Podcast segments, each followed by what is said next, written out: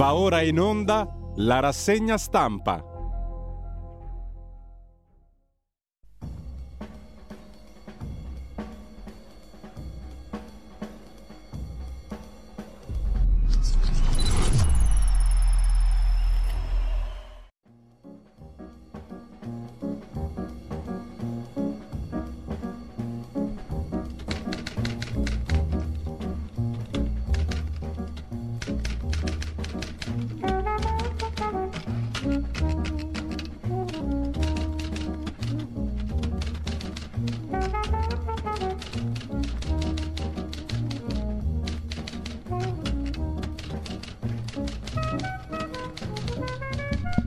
Buongiorno a tutte le ascoltatrici e a tutti gli ascoltatori da Giulio Cainarca e ben all'appuntamento con la rassegna stampa. Eh, la voce tradisce lo sforzo di sistemare il microfono, il bello della diretta, come diceva l'inarrivabile Gianni Minà.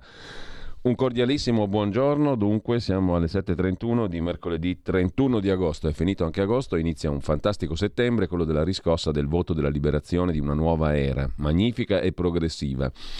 Intanto radiolibertà.net c'è anche la possibilità di sostenere questa minuscola voce, ma importantissima, che da tantissimi anni si leva solitaria nel panorama fosco delle comunicazioni internazionali.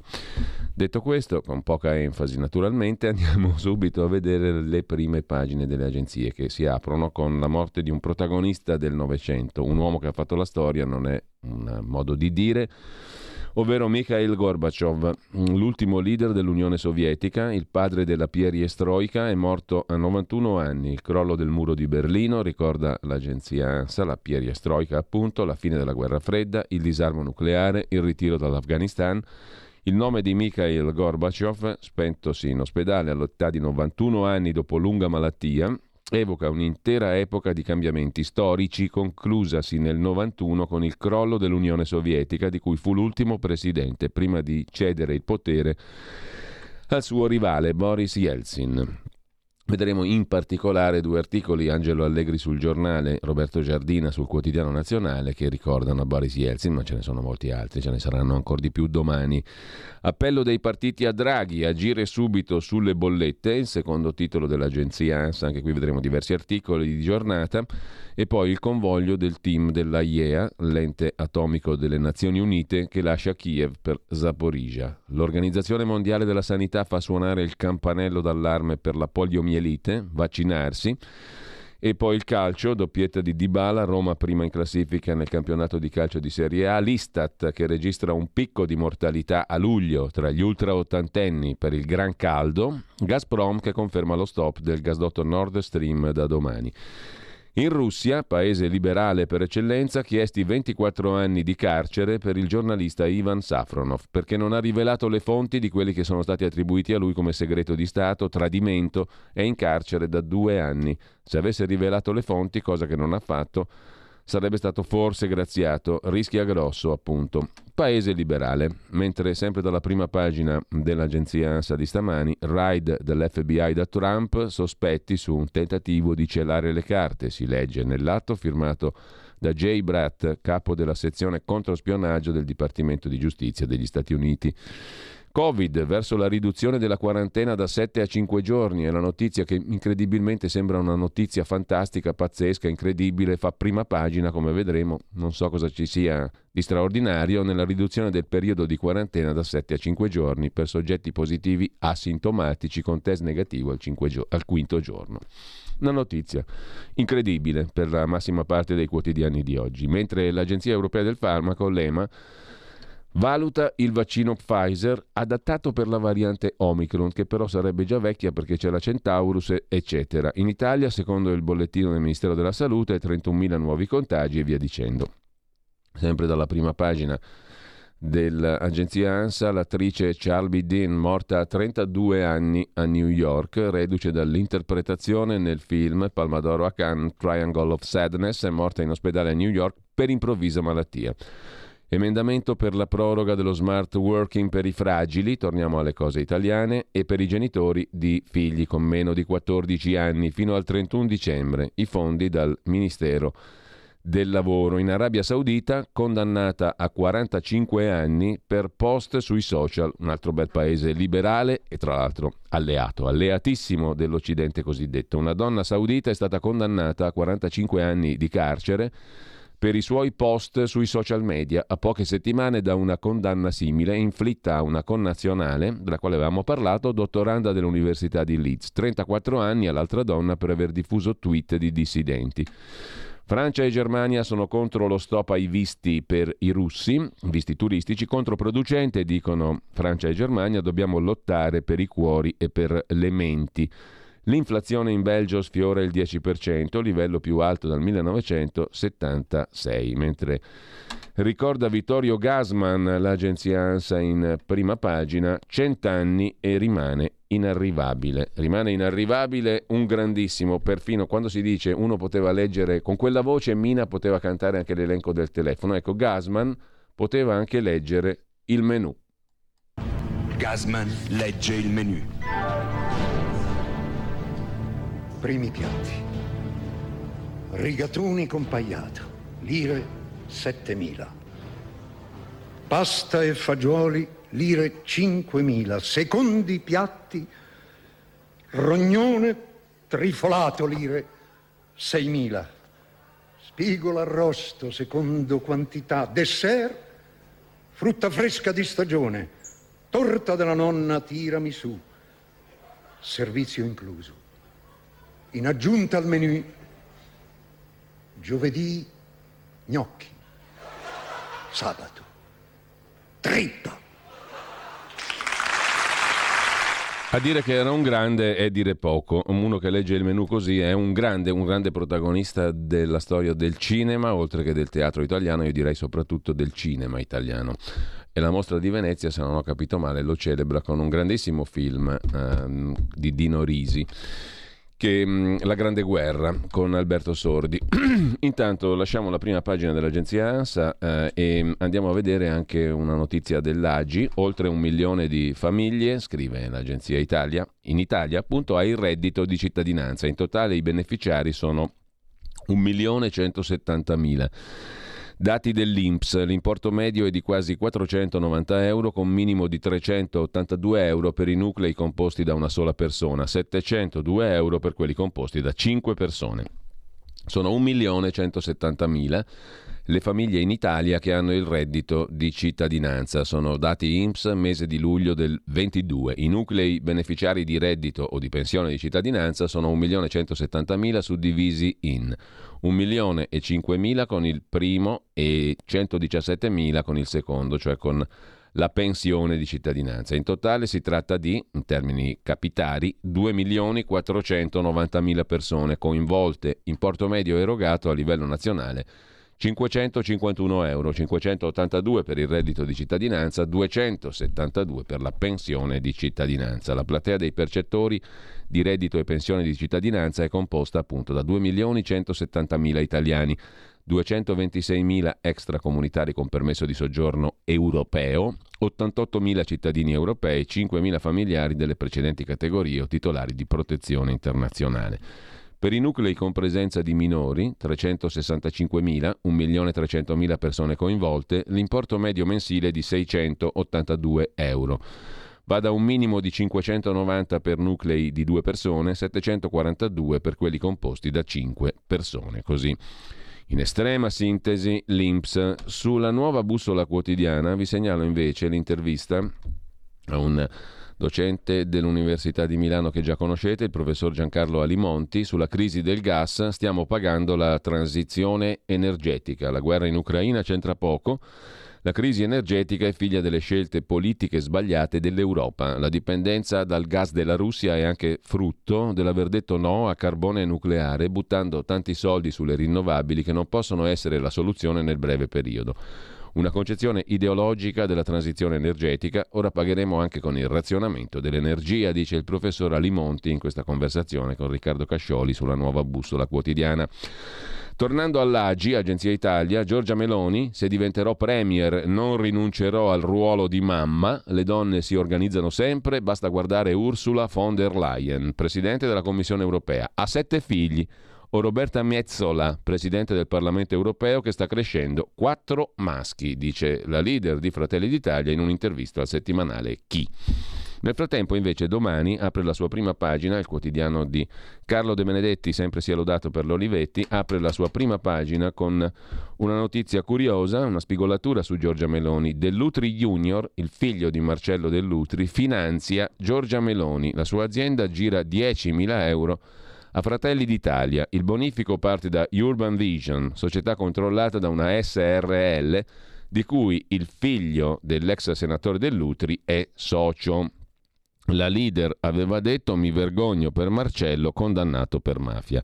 Tra i molti finanziatori di Giorgia Meloni, scrive domani in prima pagina, c'è un nome pesante ancora rimasto segreto. Marco Jacopo Dell'Utri, figlio di Marcello Dell'Utri, consigliere di Berlusconi, eminenza gricia che fondò Forza Italia, ex senatore condannato in via definitiva per complicità con la mafia siciliana il quale Dell'Utri senior, dopo aver scontato la condanna, è tornato in libertà, si è rimesso a far politica in retrovia come sempre. Dell'Utri senior è stato tante cose, ma per dirla usando le parole dei giudici, sentenza su di lui, è stato il mediatore tra i boss e Berlusconi. L'ex presidente del Consiglio e il suo ex braccio destro sono tuttora indagati a Firenze, concorso stragi, eccetera. Ma chi è il figlio di Dell'Utri Marco Jacopo? Come mai sponsorizza Fratelli d'Italia? Il Rampollo ha una grande passione per il cinema. In tal campo si è cimentato fin dall'inizio della sua carriera. Dell'Utri Junior condivide col papà la gestione della fondazione della biblioteca di Via Senato a Milano. Il colpo più riuscito del giovane Dell'Utri è stato però entrare nella Urban Vision, società con sedi a Roma e Milano, di cui è anche consigliere di amministrazione. Opera nel marketing, è nota per i cartelloni pubblicitari enormi che coprono i cantieri dei restauri nelle città d'arte. La Urban Vision a fine del 21 ha versato 10.000 euro a Fratelli d'Italia, donazione che ha seguito i canali formali e legali, scrive. Domani le quattro priorità invece di Giorgia Meloni le riassume il tempo di Roma. Subito anche Mario Monti ieri sera ha parlato con grande senso di elogio, insomma ha elogiato sostanzialmente Mario Monti, ha elogiato Giorgia Meloni. Ha detto che insomma ha tutti i requisiti, poi l'Europa in questo momento predilige le donne, lei è una donna, sarà premier, sarà come la Thatcher. Insomma, c'era un Mario Monti con parole di miele per Giorgia Meloni, ma parleremo di questo, di Aspen Institute, di Tremonti e compagnia bella, molto bella, eh, con Carlo Cambi a partire dalle 9.30 nella nostra rubrica Gli scorretti. Le quattro priorità di Giorgia Meloni, la leader di Fratelli d'Italia, scrive Gaetano Mineo sul Tempo di Roma, indica Giorgia Meloni ha indicato i provvedimenti, i primi provvedimenti nel caso in cui, come ormai tutti dicono, sia lei a guidare il prossimo governo. Subito la crisi energetica, poi costo del lavoro, adeguamento dell'assegno unico familiare e legge di bilancio, senza rinunciare alla figlia. Ginevra, salvaguardia dell'attuale situazione dei bonus edilizi, riordino incentivi, bla bla bla. Intanto, domandina, vedremo che si affaccia in prima pagina su Libero la questione Cosa sa Donald Trump della vita sessuale del presidente francese Macron che noi non sappiamo? La domanda campeggia in prima pagina su Dagospia, in home page. La bomba del Rolling Stone statunitense, la rivista americana, racconta che Donald Trump si vantava con i suoi collaboratori di essere in possesso di informazioni sporche sul toy boy dell'Eliseo, come lo chiama Dagospia, cioè su Macron. Nella perquisizione a Mar-a-Lago, residenza di Trump in Florida, l'FBI ha trovato un documento indicato come informazioni relative al presidente della Francia. Cosa contiene? Qualcosa sulle preferenze di Monsieur Arrogance o dettagli piccanti su Brigitte? Ah, saperlo, scrive Dagospia. Da Dagospia passiamo al Corriere della Sera, in prima pagina due questioni, intanto la foto di Gorbaciov, addio a colui che cambiò il mondo, ultimo leader sovietico, guidò le riforme e chiuse la guerra fredda, aveva 91 anni, è morto ieri, era ammalato da tempo. Il titolo principale è dedicato al gas, pressing dei partiti. Salvini parla di decreto da 30 miliardi, perlomeno lo chiede, ma Meloni dice no, caro Salvini, perché se io devo governare devo essere gradita a coloro che comandano veramente. Ergo devo essere a difesa dell'ortodossia finanziaria. È una traduzione libera questa. Meloni dice no a nuovo debito, bisogna riaprire le Camere affrontare le questioni. Un'intervista a Silvio Berlusconi Senza Forza Italia l'alleanza non governa, per cui se siete d'accordo votate Partito Comunista. Oh, mi sono sbagliato, votate Forza Italia, votate per noi, come una rivoluzione copernicana, non solo del fisco, ma del rapporto tra Stato e cittadino, perché con la flat tax al 23% ridurremo l'evasione. Al leader di Forza Italia, Silvio Berlusconi, questa campagna elettorale non piace. Ci piace però TikTok a Berlusconi. Abbiamo chiesto di averlo qui in studio, abbiamo chiesto a fonti a, chi, a chi conta dentro il partito di Forza Italia di portarcelo qua in studio. Vediamo se ci risponde, ci divertiamo un po'. Al leader di Forza Italia, Silvio Berlusconi, questa campagna elettorale non piace. Non ci si confronta sugli argomenti, dice l'ottimo Silvio, Silvio il Magnifico, come lo ribattezzò Christopher Farrell, giornalista britannico che lo amava alla follia, come noi del resto, non ci si confronta sugli argomenti, ma si vuole denigrare l'avversario, dice Silvio il Magnifico. La destra, senza Forza Italia, non può governare.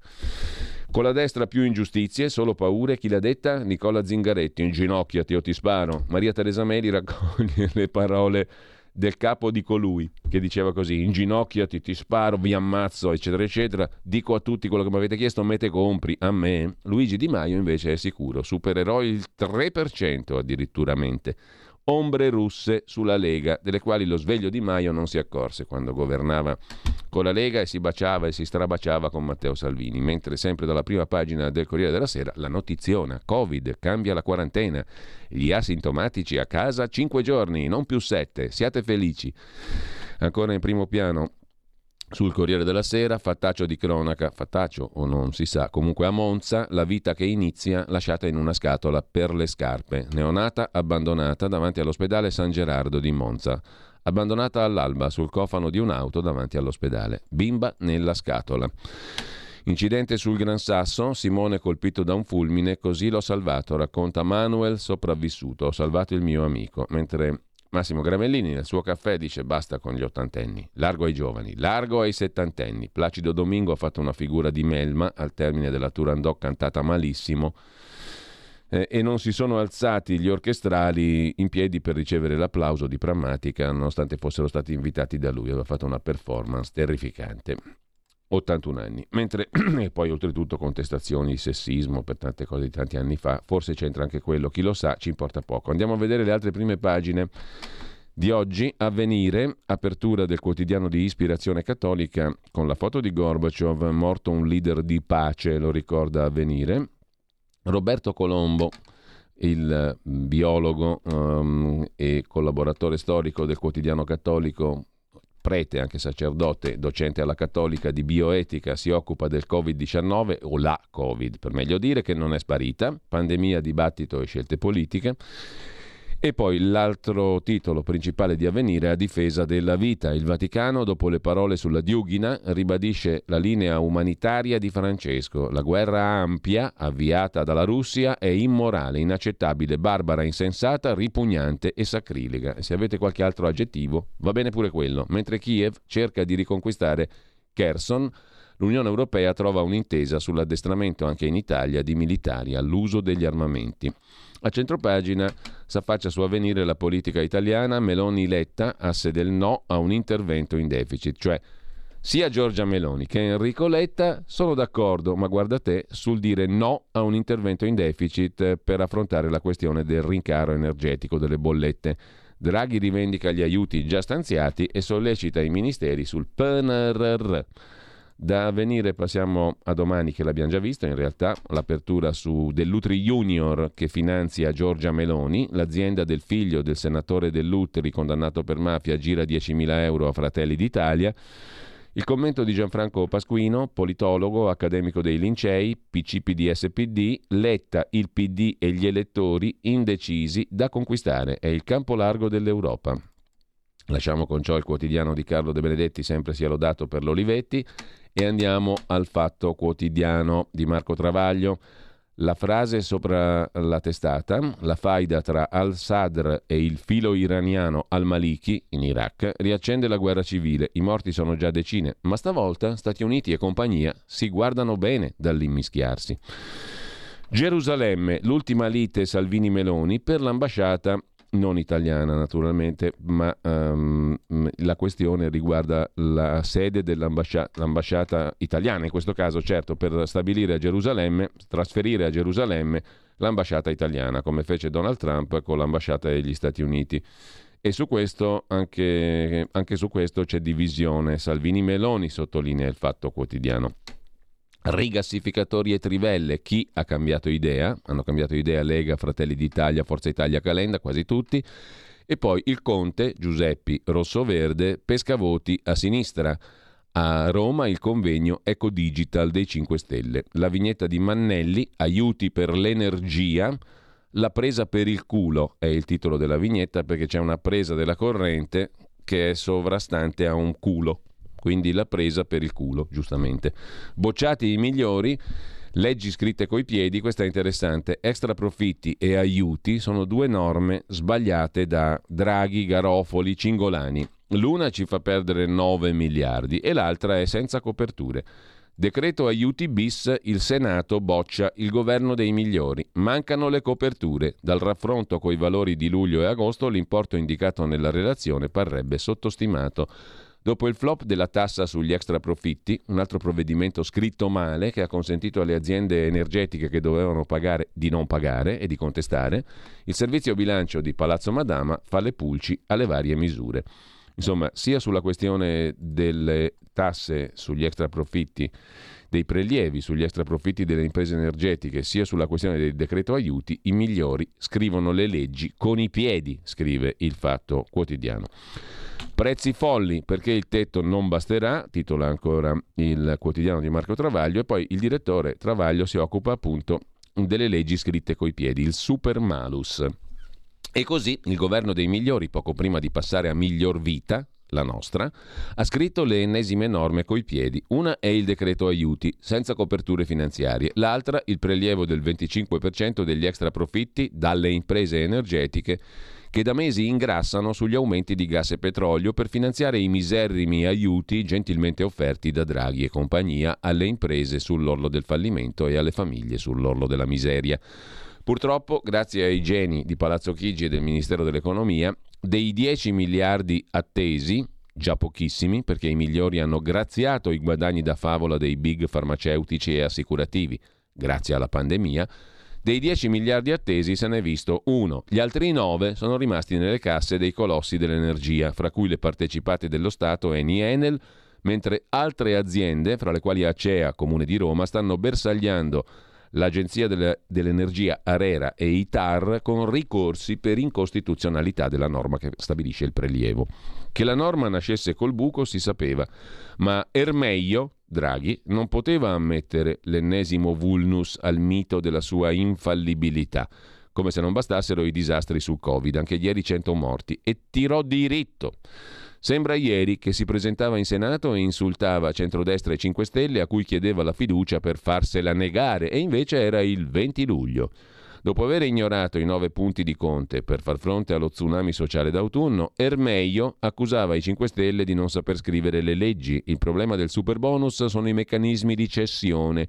Chi li ha disegnati senza discrimine o discernimento sono loro i colpevoli di questa situazione. Migliaia di imprese stanno aspettando i crediti. Bisogna riparare al malfatto. In realtà, scrive Travaglio, quelle migliaia di imprese le aveva cacciate nei guai lui screditando il super bonus in Italia e in Europa, incasinando la cessione dei crediti e, quel che è più grave, tradendo il patto Stato-cittadini. Le norme tecniche che contestava le avevano scritte gli uffici del Ministero dell'Economia, identici sotto Conte e sotto di lui. È stato grazie al super bonus che l'Italia nel 21 ha registrato la miglior crescita d'Europa, più 6,6%, dato che Draghi non manca mai di vantare, come se il merito non fosse di Conte. Non solo, nel primo anno, secondo i calcoli di Nomisma, il super bonus è costato 38,7 miliardi e ha generato un valore economico di 124,8, 7,5% del PIL. Ha fatto risparmiare il super bonus ogni una, a ogni beneficiario una media di 500 euro in bolletta. Ha ridotto di 979.000 tonnellate le emissioni di, cap- di CO2 e bla bla bla. Insomma, il super bonus era una figata spaziale, scrive Marco Travaglio. L'ultima dei milioni invece ci ha fatto perdere 9 miliardi in tre mesi. L'agenda Draghi, oltre a non esistere, porta sfiga. A proposito di Conte, bravo, bravissimo, c'è da sottolineare che lo ha detto anche il solito Mario Monti, che ieri sera, oltre a incoronare Giorgia Meloni, ha detto che Conte, addirittura così ha detto Mario Monti, è stato mandato in quel periodo dalla provvidenza giustamente per fermare Salvini e la Lega in primo luogo, e quell'altra sciagura dei 5 Stelle. Cioè il governo giallo-verde per Mario Monti era il peggio del peggio del peggio. Quindi, per assurdo, no per assurdo, per logica, a un cittadino normale viene il dubbio, ma vuoi vedere che quello lì forse era il governo migliore?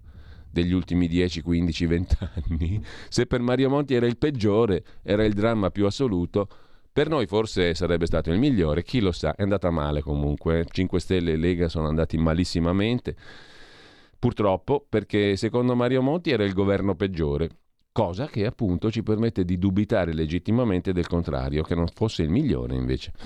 È andata così, non è inutile stare a perdere tempo sul passato morto, defunto e sepolto, però è interessante dire che per Mario Monti fu Giuseppe Conte l'uomo mandato dalla provvidenza per fermare quel disastro del governo giallo-verde, Lega 5 Stelle del 18. Interessante, vero, questa notazione? Mentre, eh, e intanto incorono Giorgia Meloni. Intanto andiamo a vedere anche il foglio di mm, Giuliano Ferrara che si occupa di tante belle cose nel suo pezzo d'apertura, il transumanesimo, l'ambientalismo, la ZTL, il bla bla bla.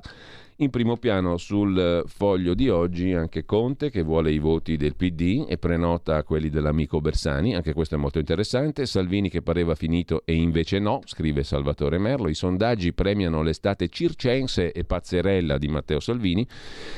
Il concistoro che se ne va tranquillamente, senza sorprese, in prima pagina ancora sul foglio, e poi la RAI di Giorgia Meloni. Per la leader di Fratelli d'Italia la prima mossa è la riforma della governance e l'uscita di Fuortes. La Meloni è pronta a mettere le sue zampe anche sulla RAI. Ha un'idea chiara della RAI, è la sua, scrive tautologicamente il foglio in prima pagina. Per Giorgia Meloni Serve una legge di riforma della governance per allungare l'orizzonte temporale di chi guida l'azienda. Insomma, ci metterà le mani anche lei da par suo.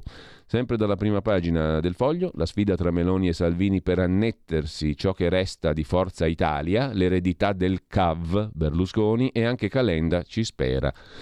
Incroci sulle pensioni, Salvini e Berlusconi come Bonelli e Fratoianni, quota 41, pensione minima a 1000 euro. Meloni invece molto simile a Letta, altro punto di contatto fra i due che fingono di litigare, Meloni e Letta.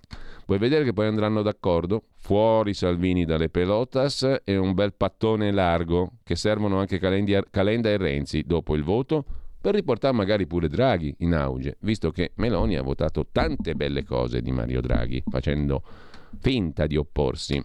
Questo è naturalmente un giudizio eh, ingeneroso, falso, personalissimo. Però si potrà avere un'opinione, no? In sto paese. Comunque, eh, dagli opinioni ai fatti, quelli che ci raccontano i giornali, perché i giornali ci raccontano i fatti, Qui possiamo fare anche opinione mh, hm, commentando i giornali, però un conto sono i giornali che raccontano i fatti, la verità, giusto appunto, e un conto sono le opinioni. Distinguiamo. Mentre il foglio chiude la sua prima pagina con una notiziola relativa al fatto che stiamo ancora comprando il gas liquefatto russo per far fronte all'emergenza energetica, l'Europa sta comprando gas naturale liquefatto GNL dalla Cina e non è una buona notizia. La Cina, maggiore importatore di gas naturale liquefatto al mondo, si sta sbarazzando del suo surplus rivendendolo ai paesi che in questo momento ne hanno bisogno. Si sanziona la Russia, si rimane in braghe di tela e si compra il gas dalla Cina che è il miglior alleato della Russia medesima. Questo è fare politica in maniera intelligente. La Cina si sta sbarazzando del suo surplus rivendendolo ai paesi che in questo momento ne hanno bisogno. Solo che, scrive il foglio, è molto probabile che il gas delle compagnie cinesi sia lo stesso che abbiamo smesso di acquistare dalla Russia, ma va là. Inoltre, spostare la dipendenza energetica europea da Mosca a Pechino non è un'efficace strategia di contenimento dei paesi autoritari. Secondo gli ultimi dati delle dogane cinesi, nei primi sei mesi del 22 la Cina ha acquistato un totale di 2,35 milioni di tonnellate di gas liquido di gas liquefatto naturale appunto dalla Russia. Ma pensa un po', e poi glielo compriamo noi. Questa è la politica mentre lasciamo il foglio per andare al giornale, il giornale di Augusto Minzolini. È il gas che soffoca il nord. Allarme imprese, imprese del nord Italia. Extra costi a 40 miliardi, rischio di deindustrializzazione. Mentre, scrive ancora il giornale, la controoffensiva ucraina spaventa Putin. Poi c'è Manfred Weber, il tedesco a capo del Partito Popolare Europeo, che stringe le mani di Berlusconi e di Tajani, eccetera, eccetera, altro che centrodestra anti-Unione Europea. Il PPE scende in campo per Forza Italia e Berlusconi parla di Europa, patria comune. Viva l'Europa! Il leader Weber benedice la coalizione. Azzurri, garanzia per Bruxelles. Conta ancora qualcosa la Germania? In questo momento un po' meno di prima, ma comunque Salvini fa asse con Israele.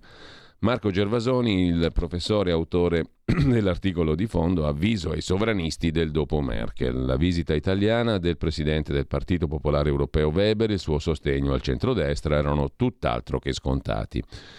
Angelo Allegri poi lo leggeremo con un ricordo di Silvio Berlusconi, pure a pagina 14 del giornale. Allegri ricorda Gorbaciov il migliore dei comunisti, migliore tra virgolette, che ha seppellito il mostro sovietico. Intanto Draghi non ci sta, siamo uh, meglio di noi, c'è solo la Germania, in tema di crisi energetica, siamo a posto, e la sinistra non si arrende, più spionaggio fiscale, statalisti, tassatori, a sinistra non cambiano mai. E fra le proposte di Fratoianni e compagnia, il super grande fratello fiscale, per indagare sulle spese dei cittadini, incrociare i dati, combattere l'evasione, come se il fisco non fosse già abbastanza spietato, scrive il giornale in prima pagina. La moda pop invece fugge dall'Italia. H&M e Zara tagliano. La riorganizzazione era già iniziata, ma ora parecchi marchi di abbigliamento, H&M, Zara, Massimo Dutti, Gap, stanno chiudendo punti vendita in Italia per affitti alti e per l'online che è sempre più strategico e con costi più contenuti. In compenso le catene aprono in paesi in via di sviluppo. Così il giornale che si occupa anche cose minime, de minimis non curat pretor, ma il giornale sì, da Milano in tv lo, spieghi, lo spieghino fra noia e ascolti. Il debutto dell'ex direttore dell'Espresso, Marco da Milano, su Rai 3. Gli danno una caterva di soldi per ogni puntata, beato lui.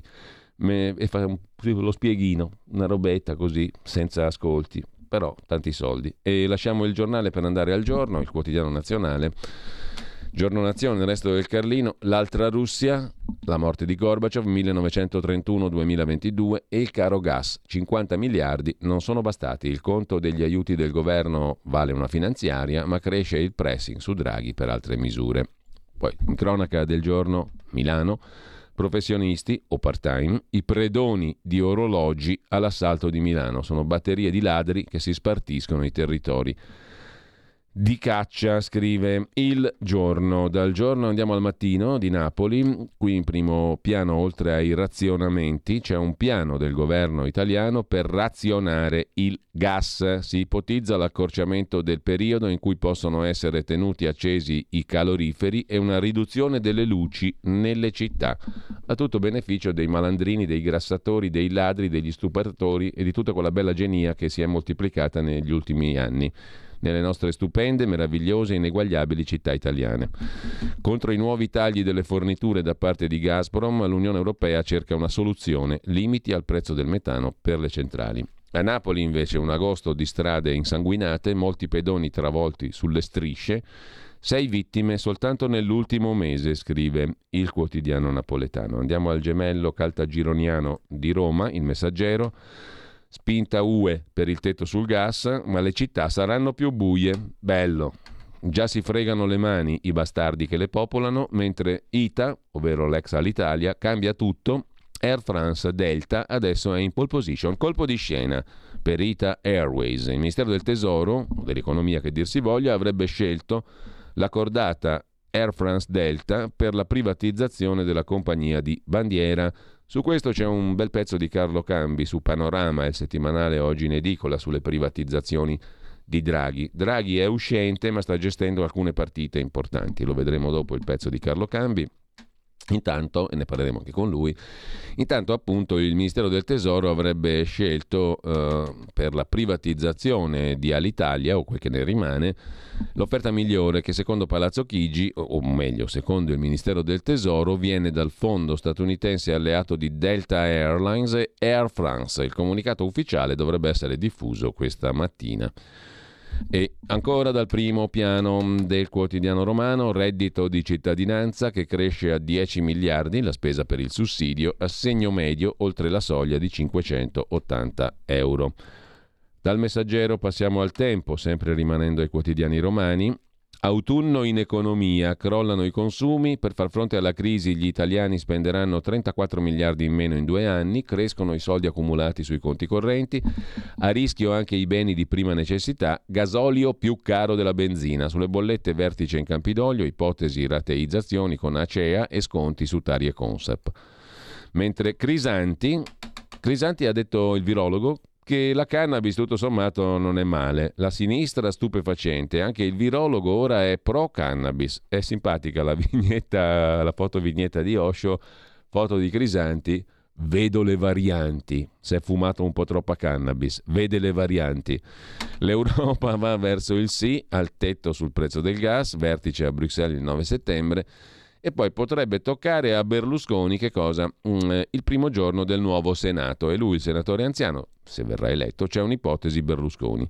Perché Segre eh, sì, non è molto per la quale, non è molto disponibile a presiedere lei.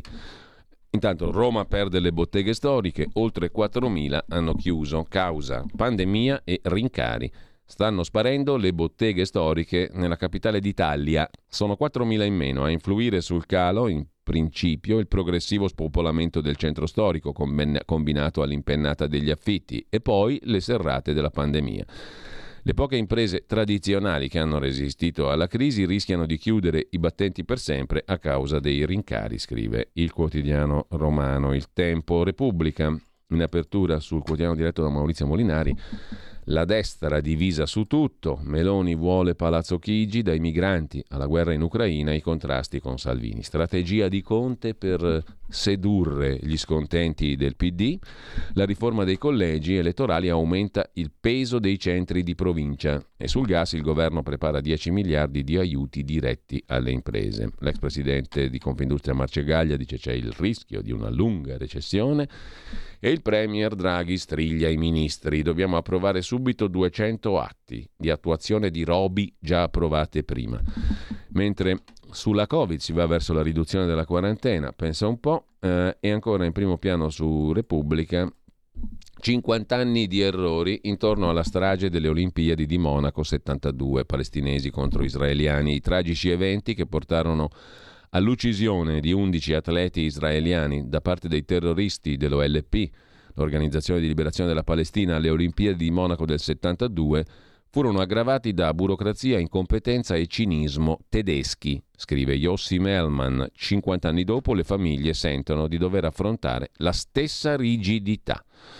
Così su Repubblica in prima pagina. Da Repubblica passiamo alla consorella Agnelli Elkan, la stampa di Torino. Vola Fratelli d'Italia, Conte aggancia Salvini. Alessandra Ghisleri da par suo sondaggia.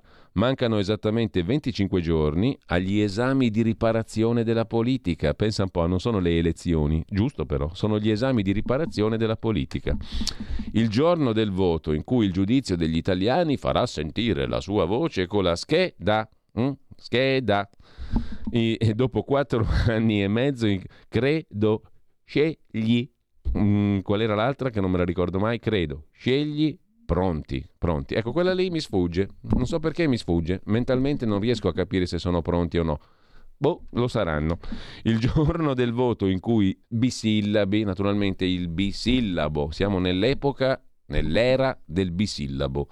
Perché oltre il bisillabo, la mente dell'homus contemporaneus fatica. L'uomo di oggi fatica ad andare oltre le due sillabe. Meglio una. Sì, no, su, giù, yeah, io, ya. Ma um, bisillabo ci arriviamo. Pronti? credo, scegli. Mm, il trisillabo, che fatica, comincia a sudare e non capisci più niente.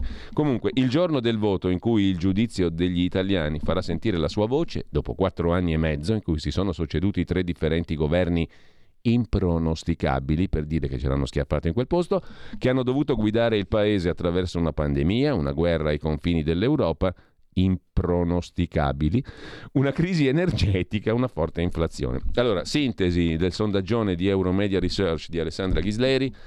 Fratelli d'Italia prende il doppio della Lega e Conte aggancia Salvini intorno al 12. La Lega scende al 12,5, il Movimento 5 Stelle al 12,3 tra i moderati, Calenda, con Renzi naturalmente, 7,4, sorpassa Berlusconi. Tutto si apparecchia per un draghetto bis. Non sarà Draghi, sarà un simil Draghi, sarà una roba così.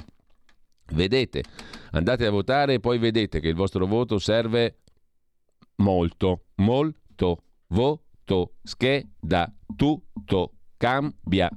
Guarda che roba, che infilata di bisillabi. Perfetto. Fratelli d'Italia al 24,6%, Fratelli d'Italia al 24,6%, PD al 23,1%. Con chi si allea secondo voi uno che prende il 24? Con uno che prende il 23 o con uno che prende il 12? O il 10? Con chi si allea secondo voi?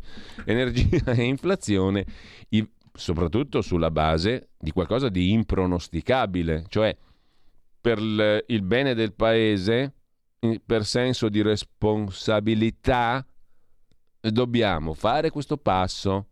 Voi avete votato bene, non troppo, non troppissimo, però per, per il bene del paese ci vuole responsabilità.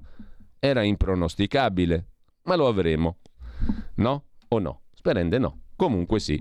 Energia e inflazione, i veri timori degli italiani, scrive la stampa di Torino. Poi c'è la macumba lì contro il calciatore Pogba, una macumba islamica, un ricatto, uno stregoneria per fottergli dei soldi, estorsione da 100.000 euro per il calciatore. Dov'è che gioca adesso Pogba? Non si sa, non lo so. Comunque da qualche parte, insomma, se non sbaglio era stato della Juve o giù di lì, per cui la stampa se ne interessa. Bollette impazzite, la rivolta del nord e Meloni dice a Draghi collaboriamo. Pensa un po'. Allora unisci i puntini come si fa sulla settimana enigmistica. Meloni è eletta d'accordo su tante cose. Meloni che ha votato tante cose di Draghi adesso collabora. Siamo dei bastardi veramente in questa radio. L'uomo, l'uomo della pierieestroica, naturalmente la morte di Mikhail Gorbachev, c'era un molto bel documentario, una chiacchierata del regista, di un regista tedesco famosissimo, adesso mi sfugge il nome, eh, porca miseria, la Covid e i suoi patetici, terribili, terrificanti effetti. E, non me lo ricordo. È comunque un bel documentario in cui c'era questo regista tedesco che chiacchierava con Gorbaciov. Molto bello. Era il regista mh, che aveva fatto quei film sull'ambiente, eccetera, eccetera. Insomma, mh, lo, lo trova Federico perché è un drago, Federico Borsari Herzog, Werner Herzog, esattamente. Werner Herzog aveva fatto un bellissimo documentario chiacchierando con un già anziano Mikhail Gorbachev. Si può recuperare, credo, su Netflix, altrove. non solo su Netflix, non lo so, comunque lo recuperate facilmente. Dalla stampa cosa ci rimane adesso di vedere? Ci rimane di vedere la verità libero e poi anche magari il manifesto, il riformista, eccetera. Comunque cominciamo con la verità di Maurizio Belpietro. Apertura sul ponte Morandi, il pedaggio di autostrade 600.000 euro per uscire dal processo. La tragedia del ponte di Genova non finisce. Autostrade per l'Italia e la società gemella sempre dei Benetton Atlanti Aspea, quella per la manutenzione delle autostrade medesime, sono pronte a patteggiare con poco più di un milione nel procedimento sui report falsi fatti per anni sulla rete viaria. È il sistema che ha arricchito molti e dopo disastro e beffe sarà dimenticato, scrive il direttore Belpietro. Un milione per uscire dal processo. A Genova crolla pure la giustizia? Accordo chiuso tra la Procura e le due società, Autostrade e Spea, sotto inchiesta per false attestazioni sulla sicurezza di gallerie e viadotti. Alla sbarra finirebbero solo ex dirigenti e funzionari del Ministero. Il pezzo di complemento, anzi di cronaca, è quello di Fabio Amendolara, fiumi di miliardi ai Benetton per restituire le ditte allo Stato. Un salasso la revoca della concessione e nel capoluogo Genova resta il filone sui 43 morti, mentre c'è un'altra notizia di primo piano sulla verità di oggi, ovvero la ditta fantasma che vuole 38 milioni dal commissario Covid Arcuri. Ve lo ricordate? L'azienda di auto chiede che Invitalia finanzi il 10% dei suoi investimenti mai arrivati. La sedicente casa automobilistica Silk Sports Car, su cui indaga la Procura di Reggio Emilia, ha chiesto 38 milioni a Invitalia, che è presieduta dall'ottimo Arcuri, a fronte di un piano di investimenti da 380 milioni per produrre auto di lusso elettriche e ibride. In sostanza i manager dell'azienda sino-statunitense hanno chiesto all'Agenzia Nazionale per gli Investimenti, quella presieduta da Arcuri in Vitalia, all'epoca guidata dal commissario Arcuri, giusto appunto, un eh, supporto del 10% per il presunto impegno finanziario. Per la fabbrica fantasma i manager sino statunitensi vogliono 38 milioni di euro da Arcuri. L'istanza equivale appunto al 10% dell'investimento annunciato per le supercar, caccia a 15 milioni di un fondo statunitense per evitare la cassa integrazione e pagare gli stipendi arretrati. L'azienda era cara a Romano Prodi e non ha prodotto un tubo se non disastri, mentre sempre dal primo piano della verità, tangenti al Ministero dell'Istruzione, disposto il maxi sequestro per l'imprenditore e editore dell'agenzia economica Dire Castelbianco. Il PM batte cassa nel mirino il tesoro di Castelbianco, il quale avrebbe tratto beneficio dalla corruzione dell'alta dirigente del Ministero dell'Istruzione Giovanna Boda. Chiesto il sequestro di 3 milioni all'editore Castelbianchi. È il prezzo Castelbianco, Federico Bianchi di Castelbianco, è il prezzo della presunta corruzione della Boda per pilotare i bandi del Ministero. E mh, mm, sempre dalla prima pagina della verità, i braccianti accusano Abubakar Sumahoro, candidato blindato di sinistra italiana dei Verdi alle prossime elezioni, soldi spariti. Lui nega tutto. Il candidato di sinistra italiana e Verdi, il sindacalista Abubakar Sumahoro, giusto appunto simbolo delle lotte dei braccianti, beh, è accusato mm, di aver speso parte dei fondi raccolti per gli abitanti delle baraccopoli per altri scopi. Che fine hanno fatto i soldi? Tu negli hotel, noi nel fango. Il fondatore della Lega dei Braccianti, alleato del PD, è accusato anche dalle altre sigle e enti benefici del Foggiano di ostacolare il loro operato per mantenere l'egemonia sul ghetto dei di Rignano. Lui smentisce e si difende, sono un bersaglio, tentativi di mettere in ombra la mia integrità morale. E sempre dalla prima pagina della verità, l'emergenza energia in tre articoli. Le imprese si rivoltano e Draghi deve trovare i soldi. E poi Giuseppe Liturri, l'Olanda come Mosca, col metano sta lucrando miliardi, anche l'Olanda sta facendo super profitti e tiene in scacco tutta l'Europa, scrive Liturri, mentre fa affari l'Olanda col caro bollette. Il paese è un grande produttore di combustibili fossili e ospita il TTF, la borsa che determina il prezzo del gas. In un anno ha visto esplodere il saldo commerciale pur riducendo le esportazioni. Ecco perché l'Olanda boicotta il tetto al prezzo del gas. Ancora una volta i fatti smentiscono la retorica di un'Unione Europea solidale. I maxi introiti spiegano anche il ritardo nel presentare il recovery plan. E sempre dalla verità di oggi, il PD ha affossato il piano di un gasdotto per unire Algeria, Toscana e Sardegna, scrive Camilla Conti, nel 2014 il PD che oggi vuole dare lezioni al centrodestra fece saltare il Galzi mentre stringeva accordi con la Russia, con Mosca. C'era una volta un gasdotto mai nato. Il PD oggi pretende di risolvere i problemi del gas che ha contribuito a creare. Esilarante vedere il PD accusare il centrodestra di tifare Putin dieci anni fa. Erano loro a baciare la pantofola di Putin. Il gasdotto era un progetto Galzi, gasdotto Algeria, Sardegna, Italia. Avrebbe dovuto portare il gas algerino in Europa, passando per la Sardegna e arrivando fino a Piombino, in Toscana. È stato affossato dal PD. Oggi vuol dare lezioni a centrodestra, il Partito Democratico. Lamenta la verità. A centro pagina sulle cure un anno di ritardo, altre sberle sulle miocarditi, Pregliasco e compagnia, i virologi, pontificano ancora malgrado mesi di arroganza. Gli studi certificano nei giovani più danni al cuore dai vaccini che dal virus. A chiudere, Giorgio Gandola, a Milano arrivano le discusse Pussy Riot, la blasfemia si veste d'arte con la scusa di Putin e Marcello Veneziani ricorda il cardinal Carlo Maria Martini, i gesuiti non sono mica tutti uguali. A Martini non piaceva Bergoglio, a dieci anni dalla scomparsa del cardinale eh, arcivescovo di Milano, lo ricorda Marcello Veneziani dalle pagine appunto della verità. Il prelato amato dai progressisti, cioè il cardinal Martini, non voleva Bergoglio papa. Il cardinal Martini aveva un giudizio negativo di Francesco. Tuttavia i due sono spesso accostati per la loro tendenza ad abbracciare il laicismo, inclinazione che, nel caso di uomini di chiesa, è lontana dall'essere virtù, mm, predica Marcello Veneziani. Chiudiamo con Libero, no chiudiamo, andiamo a vedere anche Libero.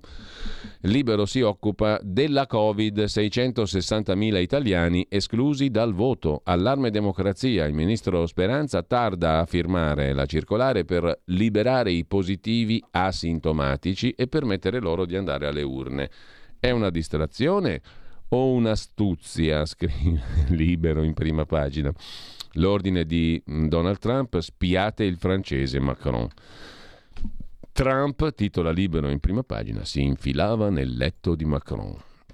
E ancora paradossi, il cavillo che impedisce di dare energia alle imprese, paradossi burocratici, pagina 11 libero ci spiega di che cosa si tratta, è la burocrazia anche, perlomeno che ci lascia senza luce, cavilli che costano caro, comunità energetiche, mancano i decreti attuativi e le aziende non possono risparmiare scambiandosi l'elettricità autoprodotta. Le comunità energetiche rinnovabili sono gruppi di cittadini, enti locali e anche imprese che si uniscono per produrre energia pulita, soprattutto fotovoltaico, L'energia è a costo zero, ogni partecipante riceve incentivi per ogni kilowattora condiviso, il surplus può essere rivenduto ai prezzi di mercato e qui la burocrazia impedisce di farlo.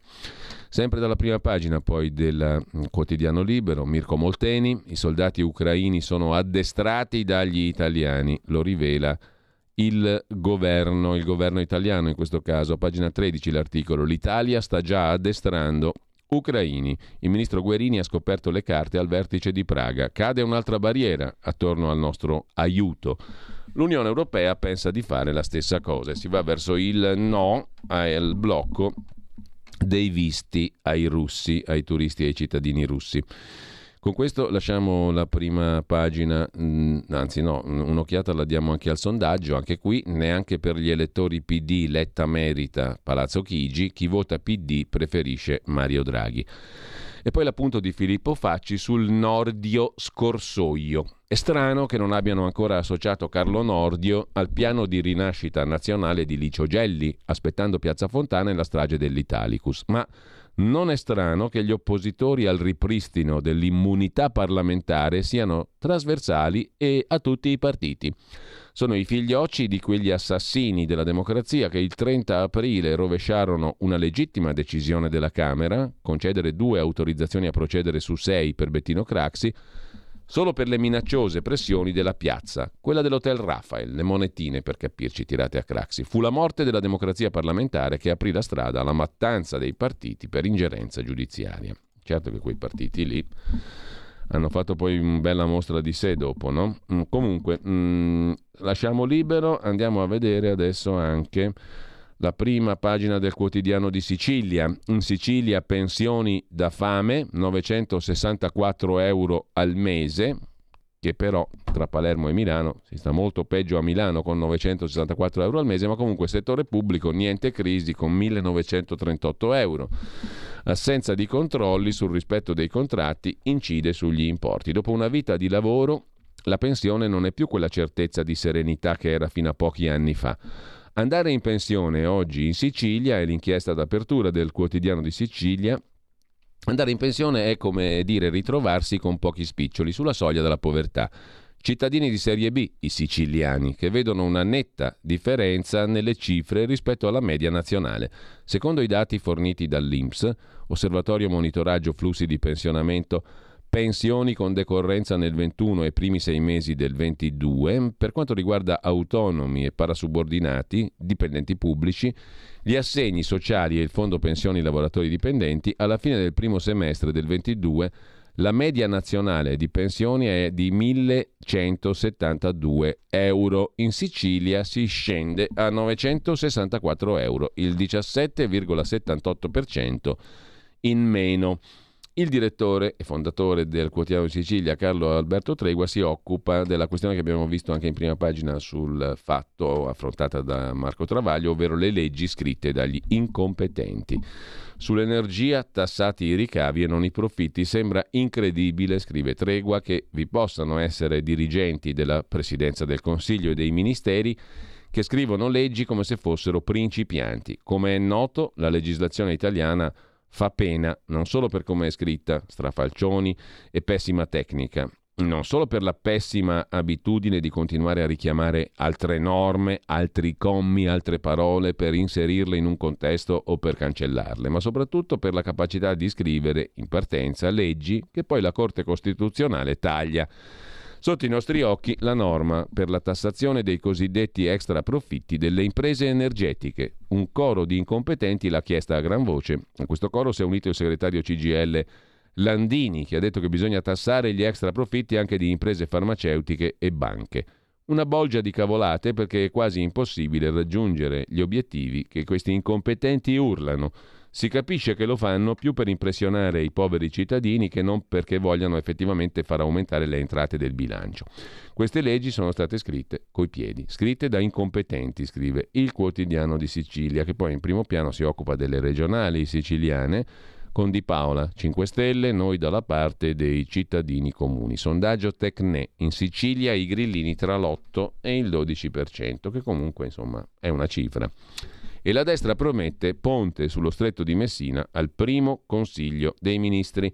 Da Fratelli d'Italia a Lega a Forza Italia tutti i leader si sono detti pronti a realizzarlo. Anche Prestigiacomo dice la sua, primo provvedimento del nuovo governo, l'apertura dei cantieri per il ponte sullo stretto di Messina. Intanto caro energia, per le piccole e medie imprese siciliane, anche per loro, una batosta da 1 miliardo e 200 milioni di euro. Vediamo anche l'apertura di Italia Oggi, cassa integrazione Covid, l'Inps va all'incasso. Che succede? Succede che l'Inps vuole recuperare la cassa integrazione per la pandemia fruita da chi non ne aveva diritto e sta notificando gli avvisi di pagamento ai datori di lavoro. In taglio alto questo bellissimo scenario disegnato da Massimo Solari per il dopo voto. Il duo Calenda Renzi potrebbe coagulare dopo il voto una maggioranza Sentite che bella. Meloni, Berlusconi, Letta, terzo polo. Bello, eh? Meloni, Berlusconi, Letta, terzo polo. A quanto la date oggi, come probabilità? Scarsa? Aspetta, aspetta, il 26, 27, 28 settembre, 1 ottobre e via dicendo. Aspetta, aspetta. Com'è impro- in- impronosticabile? Sì, cos'è che avevo usato l'aggettivo della Ghisleri sulla stampa? Succedono le cose impronosticabili in Italia. Succedono, sono successe da anni e anni e anni e anni. Mentre Rado Fonda, altro sondaggista SVG, dice che l'astensionismo può colpire il centro-sinistra. E ancora sul caro gas, economisti divisi sul price cap, il pezzo di Carlo Valentini. Su Italia Oggi anche diritto rovescio, il corsivo del direttore è morta a 96 anni Vittoria Ronchei, nota scrittrice e moglie eh, di Alberto Ronchei, si impose all'attenzione di tutti col libro Figlioli miei marxisti immaginari, Rizzoli 1975, un'opera con la quale lei, insegnante in un liceo a Roma, ritraeva, con linguaggio ironico e graffiante, la scuola degli anni immediatamente successivi al 68 che avevano terremotato le certezze non solo fra gli studenti ma anche i professori. La figlia Silvia Ronchei ricorda che sua madre è stata comunista, salvo non esserlo più dopo la sua permanenza in Unione Sovietica col marito Alberto Ronchey che era diventato corrispondente da Mosca per il Corriere della Sera. Vedendo il comunismo reale, aveva smesso di essere comunista. Come mai Enrico Berlinguer, che andava avanti e indietro dall'Unione Sovietica, non trasse subito le stesse conseguenze?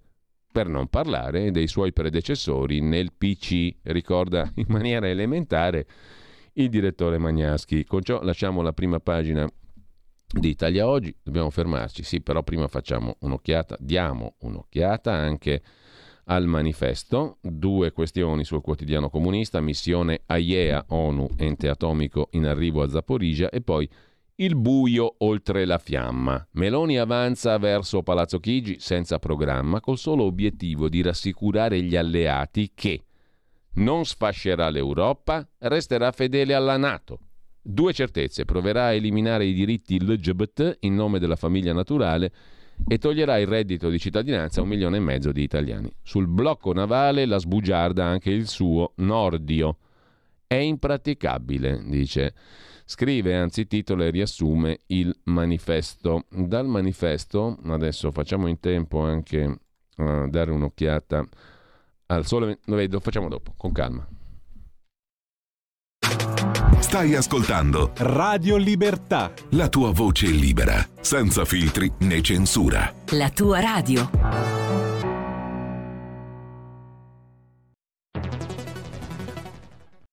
C'è chi te la racconta sbagliata e chi te la racconta male. C'è chi te la racconta tagliata e chi te la racconta al contrario e chi non te la racconta affatto. QDS te la racconta giusta. Ogni giorno la tua terra, il suo presente, le sue attese, la sua volontà di rinascita. Leggi, abbonati, scegli il quotidiano di Sicilia. L'informazione giusta per crescere insieme. La radio è sempre di più ovunque. Io la radio la ascolto in auto con tutti i nuovi programmi, perché ho la radio DAB. E tu? Io al lavoro ascolto la radio dal mio computer. E tu? Io a casa l'ascolto dalla mia TV. E tu? Io l'ascolto dal mio telefonino, con Radio Player, l'app delle radio italiane. E tu? Io la radio l'ascolto con lo smart speaker. Oggi 35 milioni di italiani ascoltano la radio così. E tu? La radio, ovunque, sempre di più. Anche Radio Libertà è su Radio Player Italia.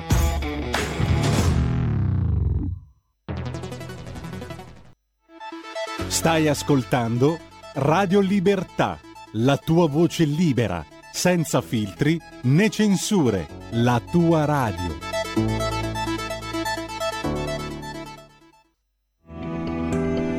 Il meteo.it presenta le previsioni del giorno. Correnti moderatamente instabili interessano molte delle nostre regioni e determineranno in giornata numerosi fenomeni temporaleschi. Al mattino saranno soprattutto il nord-est e la Toscana settentrionale ad essere colpiti dai temporali, sia pure a macchia di leopardo.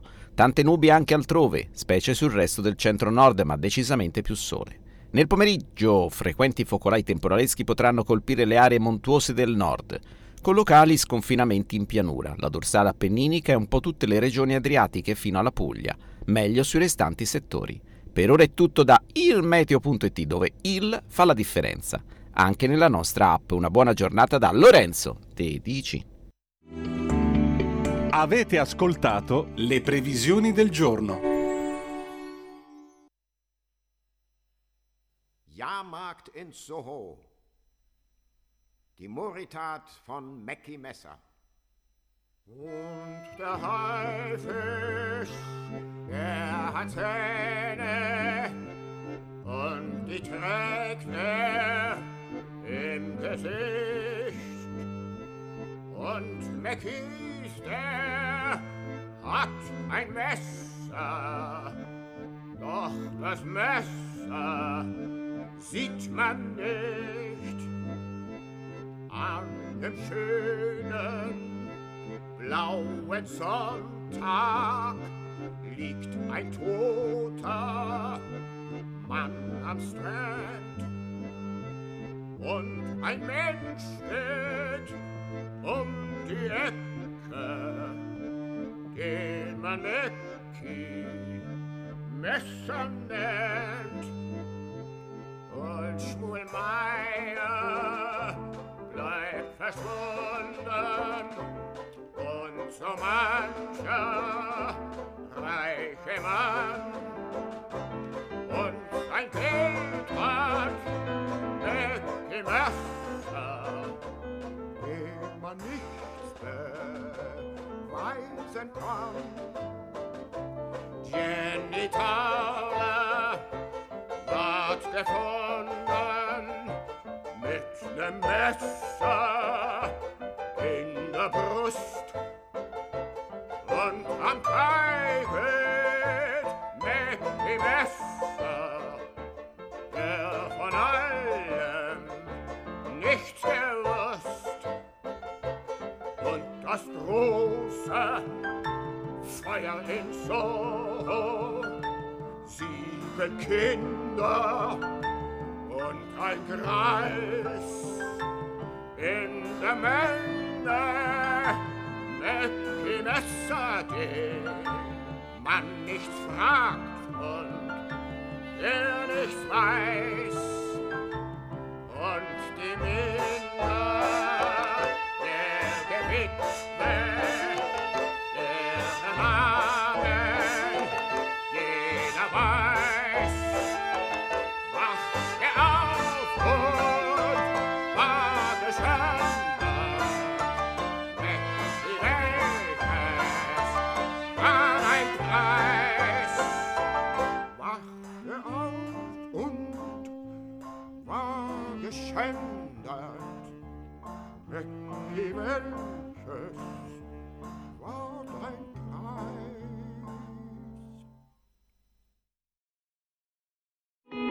In quanti ti promettono trasparenza, ma alla fine ti ritrovi sempre con la bocca chiusa e non puoi dire quello che pensi. Radio Libertà non ha filtri né censure, ascolta la gente e parla come la gente.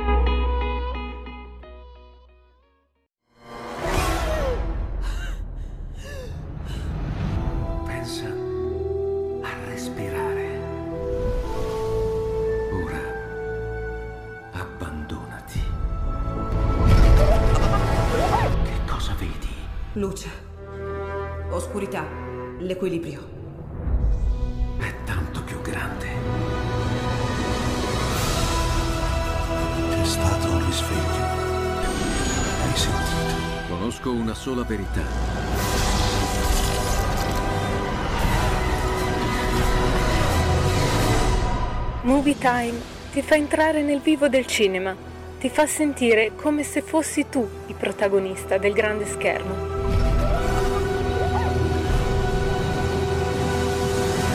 Ogni sabato dalle ore 16.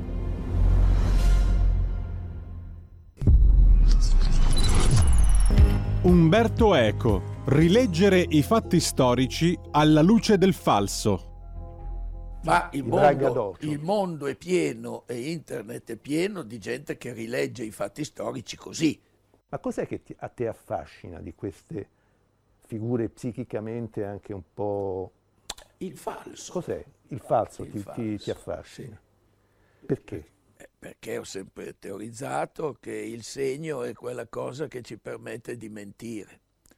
Se il segno servisse solo per dire il gatto è in cucina a Parigi e in Francia, pa- parleremmo pochissimo. I segni ci permettono di parlare o di cose lontane, tua nonna o la Cambogia, e di dire cose false. E quindi sono affascinato da questo, da questo meccanismo, che poi sorgano dei gusti personali, per cui in quanto collezionista di libri antichi colleziono solo libri che dicono il falso, non che mentono necessariamente, ma che dicono ciò che non è, per cui io non ho Galileo, ma ho Tolomeo, ecco, e questo bah, diventa un gusto, una curiosità, una, una perversione, una perversione atea, perché molti di questi che coltivano queste cose poi ci credono. Ecco, però Io invece non ci credo. Un nuovo modo per sostenere la tua radio. Visita radiolibertà.net. Ti basta un clic e potrai versare il tuo contributo volontario direttamente online. Potrai donare con ogni tipo di carta di credito, anche prepagata. Ti aspettiamo online su radiolibertà.net. Sostieni la tua radio con il tuo contributo volontario. Radio Libertà. La tua radio. Diamo voce alla nostra gente. Eccoci qua. Allora, abbiamo ascoltato prima della lunga pausa il primo brano di oggi dall'opera Da tre soldi eh, di Moritat von Mackie Messer, spesso tradotta eh, nell'inglese Mac the Knife, in italiano La ballata di Mackie Messer, l'opera di Bertolt Brecht, musicata da Kurt Weill, che debuttò il 31 agosto del 1928. Poi ci spiegherà il perché, il come, eccetera, eccetera, mm, eh, Gigi Proietti, che interpretò la stessa canzone in italiano, come Modugno, come tanti altri, come mm, Milva e via dicendo. Comunque, torniamo alle prime pagine. Gridavano tutti più mercato, ora invocano tutti lo Stato, scrive Piero Sansonetti, in prima pagina sul suo quotidiano. Tiziana Maiolo, altro articolo, non è antiproibizionista, ma Nordio è un gran giurista le proposte dell'ex magistrato. Con ciò abbiamo visto le prime pagine, direi appunto di farci subito adesso il secondo brano musicale, ovvero Gigi Proietti che ci spiega il pezzo che abbiamo ascoltato prima dall'opera da tre soldi di Bertolt Brecht, la ballata di Mackie Messer. Grazie, grazie, grazie tante, grazie. Ora qui dovrebbe scendere, eccolo, un cartello Vedete, è un cartello cosiddetto brechtiano, stiamo sempre nell'ambito teatrale, d'altro canto stiamo facendo uno spettacolo di teatro per voi e per quelli che stanno a casa, che magari sai, viaggiare per venire a Roma per uno spettacolo. Ecco, Bertolt Brecht scrisse l'opera da tre soldi, grande drammaturgo tedesco, e questo Moritat è una ballata che sta in questa in questa opera da tre soldi che spesso quando la mettono in scena la mettono in scena in maniera un po' cupa, un po'.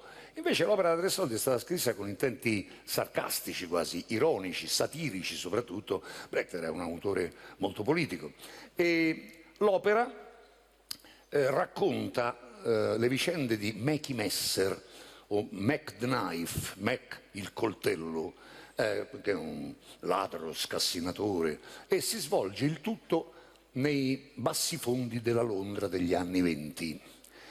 Anche perché Brecht racconta solo i bassi fondi, dice che tanto è inutile raccontare pure il mondo di sopra, perché sono uguali, quello di sopra e quello di sotto, con le stesse gerarchie, le stesse violenze, e quindi racconta quello di sotto. Alla fine dell'opera, ovviamente, Mackie Messer viene condannato all'impiccagione, ma noi sappiamo che dopo sarà salvato perché la regina manda, gli, manda, gli, dà un titolo nobiliare grazie al quale non può essere ucciso, non può essere un po' come l'immunità parlamentare praticamente, grosso modo è quello.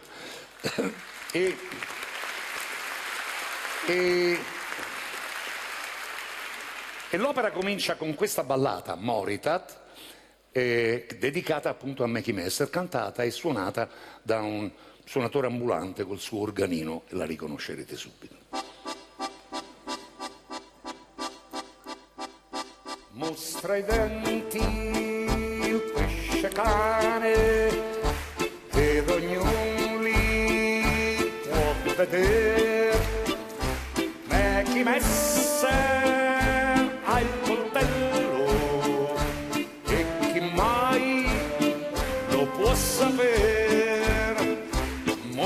mostra i denti il pesce cane ed il sangue si vedrà. Me chi ha un guanto sulla mano nessun segno resterà. Me chi messer va al patibolo che sotto il cappio della forca Brecht gli fa dire delle cose un'attualità sconcertante. Signore e signori, ecco qui davanti a voi, in procinto di scomparire, il rappresentante di una categoria che anch'essa va scomparendo. Noi, i ladri, gli scassinatori. Noi, piccoli artigiani borghesi, che forziamo con il piede di porco le casseforti delle bottegucce, veniamo ingoiati, sopraffatti, annientati dai grandi imprenditori, dietro i quali stanno le banche. Che cos'è un grimaldello di fronte a un titolo azionario? Che cos'è l'effrazione di una banca di fronte alla fondazione di una banca? Che cos'è l'omicidio di fronte al lavoro impiegatizio, signore e signori? Io vi ringrazio di essere venuti. Che Jenny, la mia donna, mi abbia tradito è cosa che mi stupisce assai, ma è segno che il mondo va avanti, uguale a se stesso. Una serie di circostanze sfavorevoli ha fatto sì che io dovessi co- soccombere. Bene, soccomberò.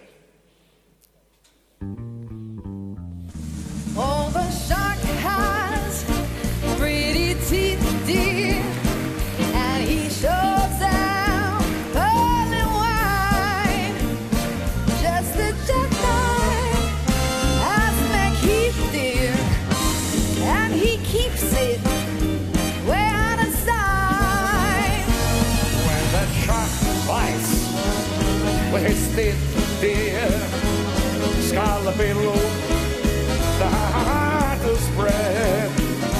Fancy gloves, oh, where's McKinney? So there's never, never, never trace of red. Bene, reso omaggio alla retorica brechtian comunista del tempo che fu, le banche il male assoluto, i ladruncoli quasi romantici, siamo al 31 agosto del 1928 debuttava l'opera da tre soldi di Bertolt Brecht. Detto questo, torniamo agli articoli principali di oggi. Eh, vi dicevo prima, due sono gli articoli, credo, tra i più interessanti di oggi circa la figura di Mikhail Gorbachev. Angelo Allegri, a pagina 14 del giornale, ricorda l'ultimo leader del Partito Comunista dell'Unione Sovietica che si è spento ieri a 91 anni, protagonista della dissoluzione dell'Unione Sovietica e figura chiave del Novecento. Ne ha dato notizia ieri l'ospedale clinico centrale di Mosca dove eh, Gorbaciov era ricoverato. Nato nel 31 nel Caucaso, fu segretario del Partito Comunista dell'Unione Sovietica dall'85 al 91 e sotto la sua guida la Russia uscì dal regime comunista. A far rivalutare Gorbaciov, scrive Angelo Allegri sul giornale di oggi, ci ha pensato Vladimir Putin. L'attuale inquilino del Cremlino è la dimostrazione di quanto possa essere pericoloso il gigante russo se guidato da chi si nutre di nostalgie imperiali. Lui, Mikhail Gorbaciov, è riuscito invece in una specie di miracolo, chiudere una parentesi di 70 anni di comunismo e di massacri praticamente senza colpo ferire, senza morti e senza stragi. L'impero sovietico crollò sotto il peso delle sue inefficienze e della sua mancanza di libertà. I paesi satelliti dell'Europa, scrive ancora Allegri, eh, l'Europa orientale naturalmente, ritrovarono la strada della libertà. Le repubbliche sovietiche, dall'Ucraina alla Georgia, iniziarono un percorso doloroso ma inevitabile di indipendenza e negli stessi pericolosi frangenti le bombe rimasero negli arsenali nucleari. Mai in nessun momento con Gorbaciov si corse davvero il rischio di un confronto atomico. Oggi più che mai il mondo è in grado di apprezzarlo e di valutare i suoi meriti. Sono gli stessi meriti che la Russia non gli ha mai perdonato. La più grande catastrofe geopolitica del XX secolo l'ha definita Vladimir Putin. Ieri, nel nostro piccolo italiano, Marco Rizzo ha postato, poi andatevelo a vedere, ha postato su Facebook, su Instagram, non mi ricordo dove, eh, su Twitter, una bottiglia di champagne. Ho brindato con la mia miglior bottiglia alla morte di Gorbaciov, nostalgico dell'Unione Sovietica. C'è sotto una sfilza di commenti anche divertenti. Hai preso la foto da Google, bravo comunista, fai schifo, via dicendo. Comunque, eh, la pensa come Putin. La più grande catastrofe geopolitica del XX secolo, l'ha definita Putin, la fine dell'Unione Sovietica. Ha lasciato nell'animo dei cittadini ex sovietici una ferita che ancora oggi si fa sentire. Travolto dal tentato colpo di Stato della vecchia guardia comunista, superato da un Boris Yeltsin, un meglio di lui in grado di interpretare i tempi nuovi del nazionalismo e della Russia del capitalismo, degli animal spirits trionfanti, Gorbachev finì alla svelta ai margini della vita pubblica. In quel documentario, in quella chiacchierata con Werner Herzog, lui racconta che non voleva liquidare tutto quel mondo così in maniera tranchant e aprendo agli spiriti più animali del capitalismo, giusto appunto. Però insomma, questo poi le cose sono andate in un altro modo.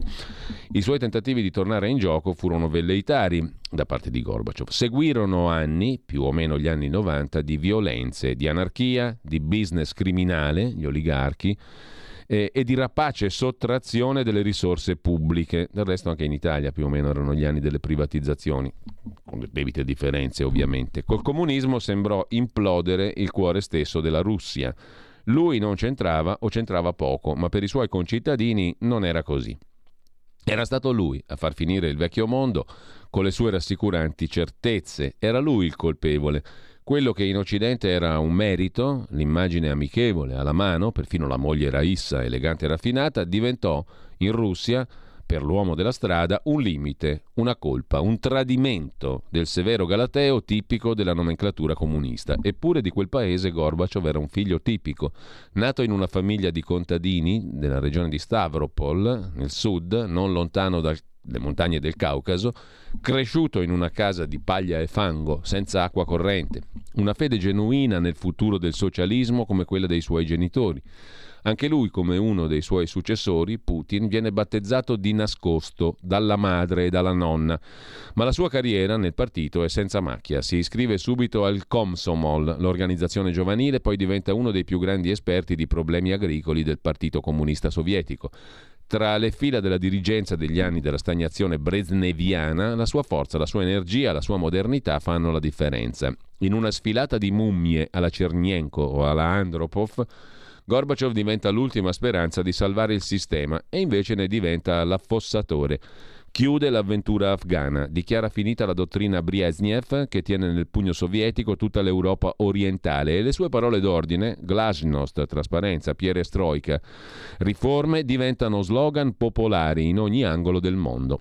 Le sue visite ufficiali si trasformano in bagni di folla. Alla fine degli anni Ottanta viene anche a Milano. Lui e la moglie sono accolti come rockstar. Anche dopo il tramonto politico, il suo attaccamento alla Russia non cambia. È tra gli azionisti della Novaya Gazeta, il giornale che fino all'ultimo tenta di salvare qualche spiraglio di democrazia. Sul giornale lo ricorda anche Silvio Berlusconi, uomini liberi in tutto, se ne va un campione della democrazia. Sul quotidiano nazionale invece merita una citazione il ricordo di Roberto Giardina, che sarà peraltro poi ospite di Antonino Danna quest'oggi nella Capitaneria di Porto. In ogni caso, addio Gorbaciov, dall'Unione Sovietica alla Russia, l'uomo che cambiò il destino del Novecento. Danke Gorbi, scrissero a caratteri cubitali su un tratto del muro ancora intatto e bianco. Grazie a Gorbaciov. Si chiuse un infinito tragico dopoguerra con, vissuto con la paura di un nuovo conflitto quando lui giunse al potere. Pochi ebbero fiducia in lui all'inizio. Le sue parole, glasnost, pierjestroika, trasparenza e cambiamento, suonavano come slogan retorici. È un maestro della propaganda, disse Helmut Kohl, ma poi cambiò idea rapidamente. Gorbaciov conquistò prima gli occidentali che i suoi russi, che cercò di cambiare con una fretta imposta dai tempi. Un paradosso. Per avviare il paese verso la democrazia dovette accentrare i poteri. Temeva che l'Unione Sovietica sarebbe andata a pezzi, come poi avvenne. Il tempo, rimasto quasi immobile dal 1945, a un tratto prese a correre, vorticosamente. Uomo di grande statura morale, gli venne rimproverato di non avere acume politico. Un complimento, scrive Roberto Giardina. Se avesse agito seguendo un calcolo, nulla sarebbe cambiato. Da giovane, a 30 anni, grazie al suo ruolo nel partito, aveva viaggiato in Occidente. Era stato nella Germania Ovest, in Canada, in Gran Bretagna, aveva incontrato Margaret Thatcher. Aveva conosciuto il mondo libero, sapeva come avrebbe dovuto riformare l'Unione Sovietica. Nonostante quanto poi si disse di lui, non era solo un sognatore. Un anno prima della caduta del muro andò a Praga e disse: Ero qui quando la vostra primavera, quella di Dubček, venne soffocata dai panzer dell'Armata Rossa. Vi dico che non avverrà mai più. Nell'ottobre dell'89 giunse a Berlino Est per festeggiare il quarantesimo anniversario della DDR, la Germania comunista. I tedeschi, oppressi dal regime comunista, fischiarono i loro capi, acclamarono lui, gridavano sull'Alexanderplatz: Gorbi, salvaci tu. Un mese dopo cadde il muro, ma qualche giorno prima Gorbaciov diede ordine ai suoi generali di non intervenire contro la rivoluzione pacifica, contro i dimostranti a Berlino, Lipsia, Dresda, Praga, Budapest. La Germania Est era occupata da mezzo milione di uomini dell'Armata Rossa, centinaia di panzer, il più grande esercito della storia, in una zona così piccola. Fu Gorbaciov a decidere mentre il mondo tratteneva il fiato fra speranza e timore e lui ordinò che nessun soldato, nessun carro armato uscisse dalle caserme. Una decisione che salvò la Germania e l'Europa e che lui pagò cara. Era giunto al potere giovane ma troppo tardi. L'impero del male, come l'aveva definito Ronald Reagan, era un gigante malato. Soltanto un nuovo despota avrebbe potuto imporre con la forza il cambiamento che Gorbi sognava. Non riuscì a controllare la corruzione, impresa impossibile. Fu considerato dai russi un traditore. La sua, polari- la sua popolarità in Occidente, dove veniva accolto come una star a fianco della moglie Raissa, era controproducente a Mosca o a San Pietroburgo. La sua opera viene premiata col Nobel per la pace. Nel 91 viene deposto dal golpe inscenato per salvarlo. Al potere Boris Yeltsin. Gorbaciov preferisce non resistere, è l'inizio della fine. Fu colpa sua? Ha perso il potere ma non prestigio. Scrive, è inviato a parlare ovunque, è invitato a parlare ovunque e a spiegare. Nel 99 accetta anche l'invito a intervenire al Festival di Sanremo. Un peccato di vanità? Ma anche all'Ariston parla al popolo della musica che gli piaceva da giovane, sa arrivare al cuore della gente. Mette in guardia contro quel che sta per accadere. Si tornerà indietro. Stava già per iniziare l'era di Putin. Così sul quotidiano nazionale scrive Roberto Giardina. Sul, sulla Repubblica invece vi cito il pezzo da Mosca di Rosalba Castelletti. A Mosca la TV ignora la morte di Gorbaciov. Putin un gelido cordoglio. La televisione russa non interrompe i programmi sull'operazione speciale in Ucraina. La notizia solo sulla TASS e sul web. Scriverò alla famiglia, ha detto Vladimir Putin. Per il Cremlino, Gorbaciov è stato l'uomo che ha fatto crollare l'Unione Sovietica. Il deputato di Russia Unita Andriy Medvedev dice sue le radici di quanto sta accadendo oggi in Ucraina. La memoria continua a dividere il paese. Ci ha dato la libertà? No, ci ha rovinati i giudizi polarizzati su Gorbaciov. E infine, eh, dalla stampa c'è un'intervista interessante sulla figura di Gorbaciov a Daniel Pipes, figlio di Richard, che ebbe a che fare direttamente con Gorbaciov. Ha immaginato un mondo nuovo, riuscì a evitare guerre e violenza.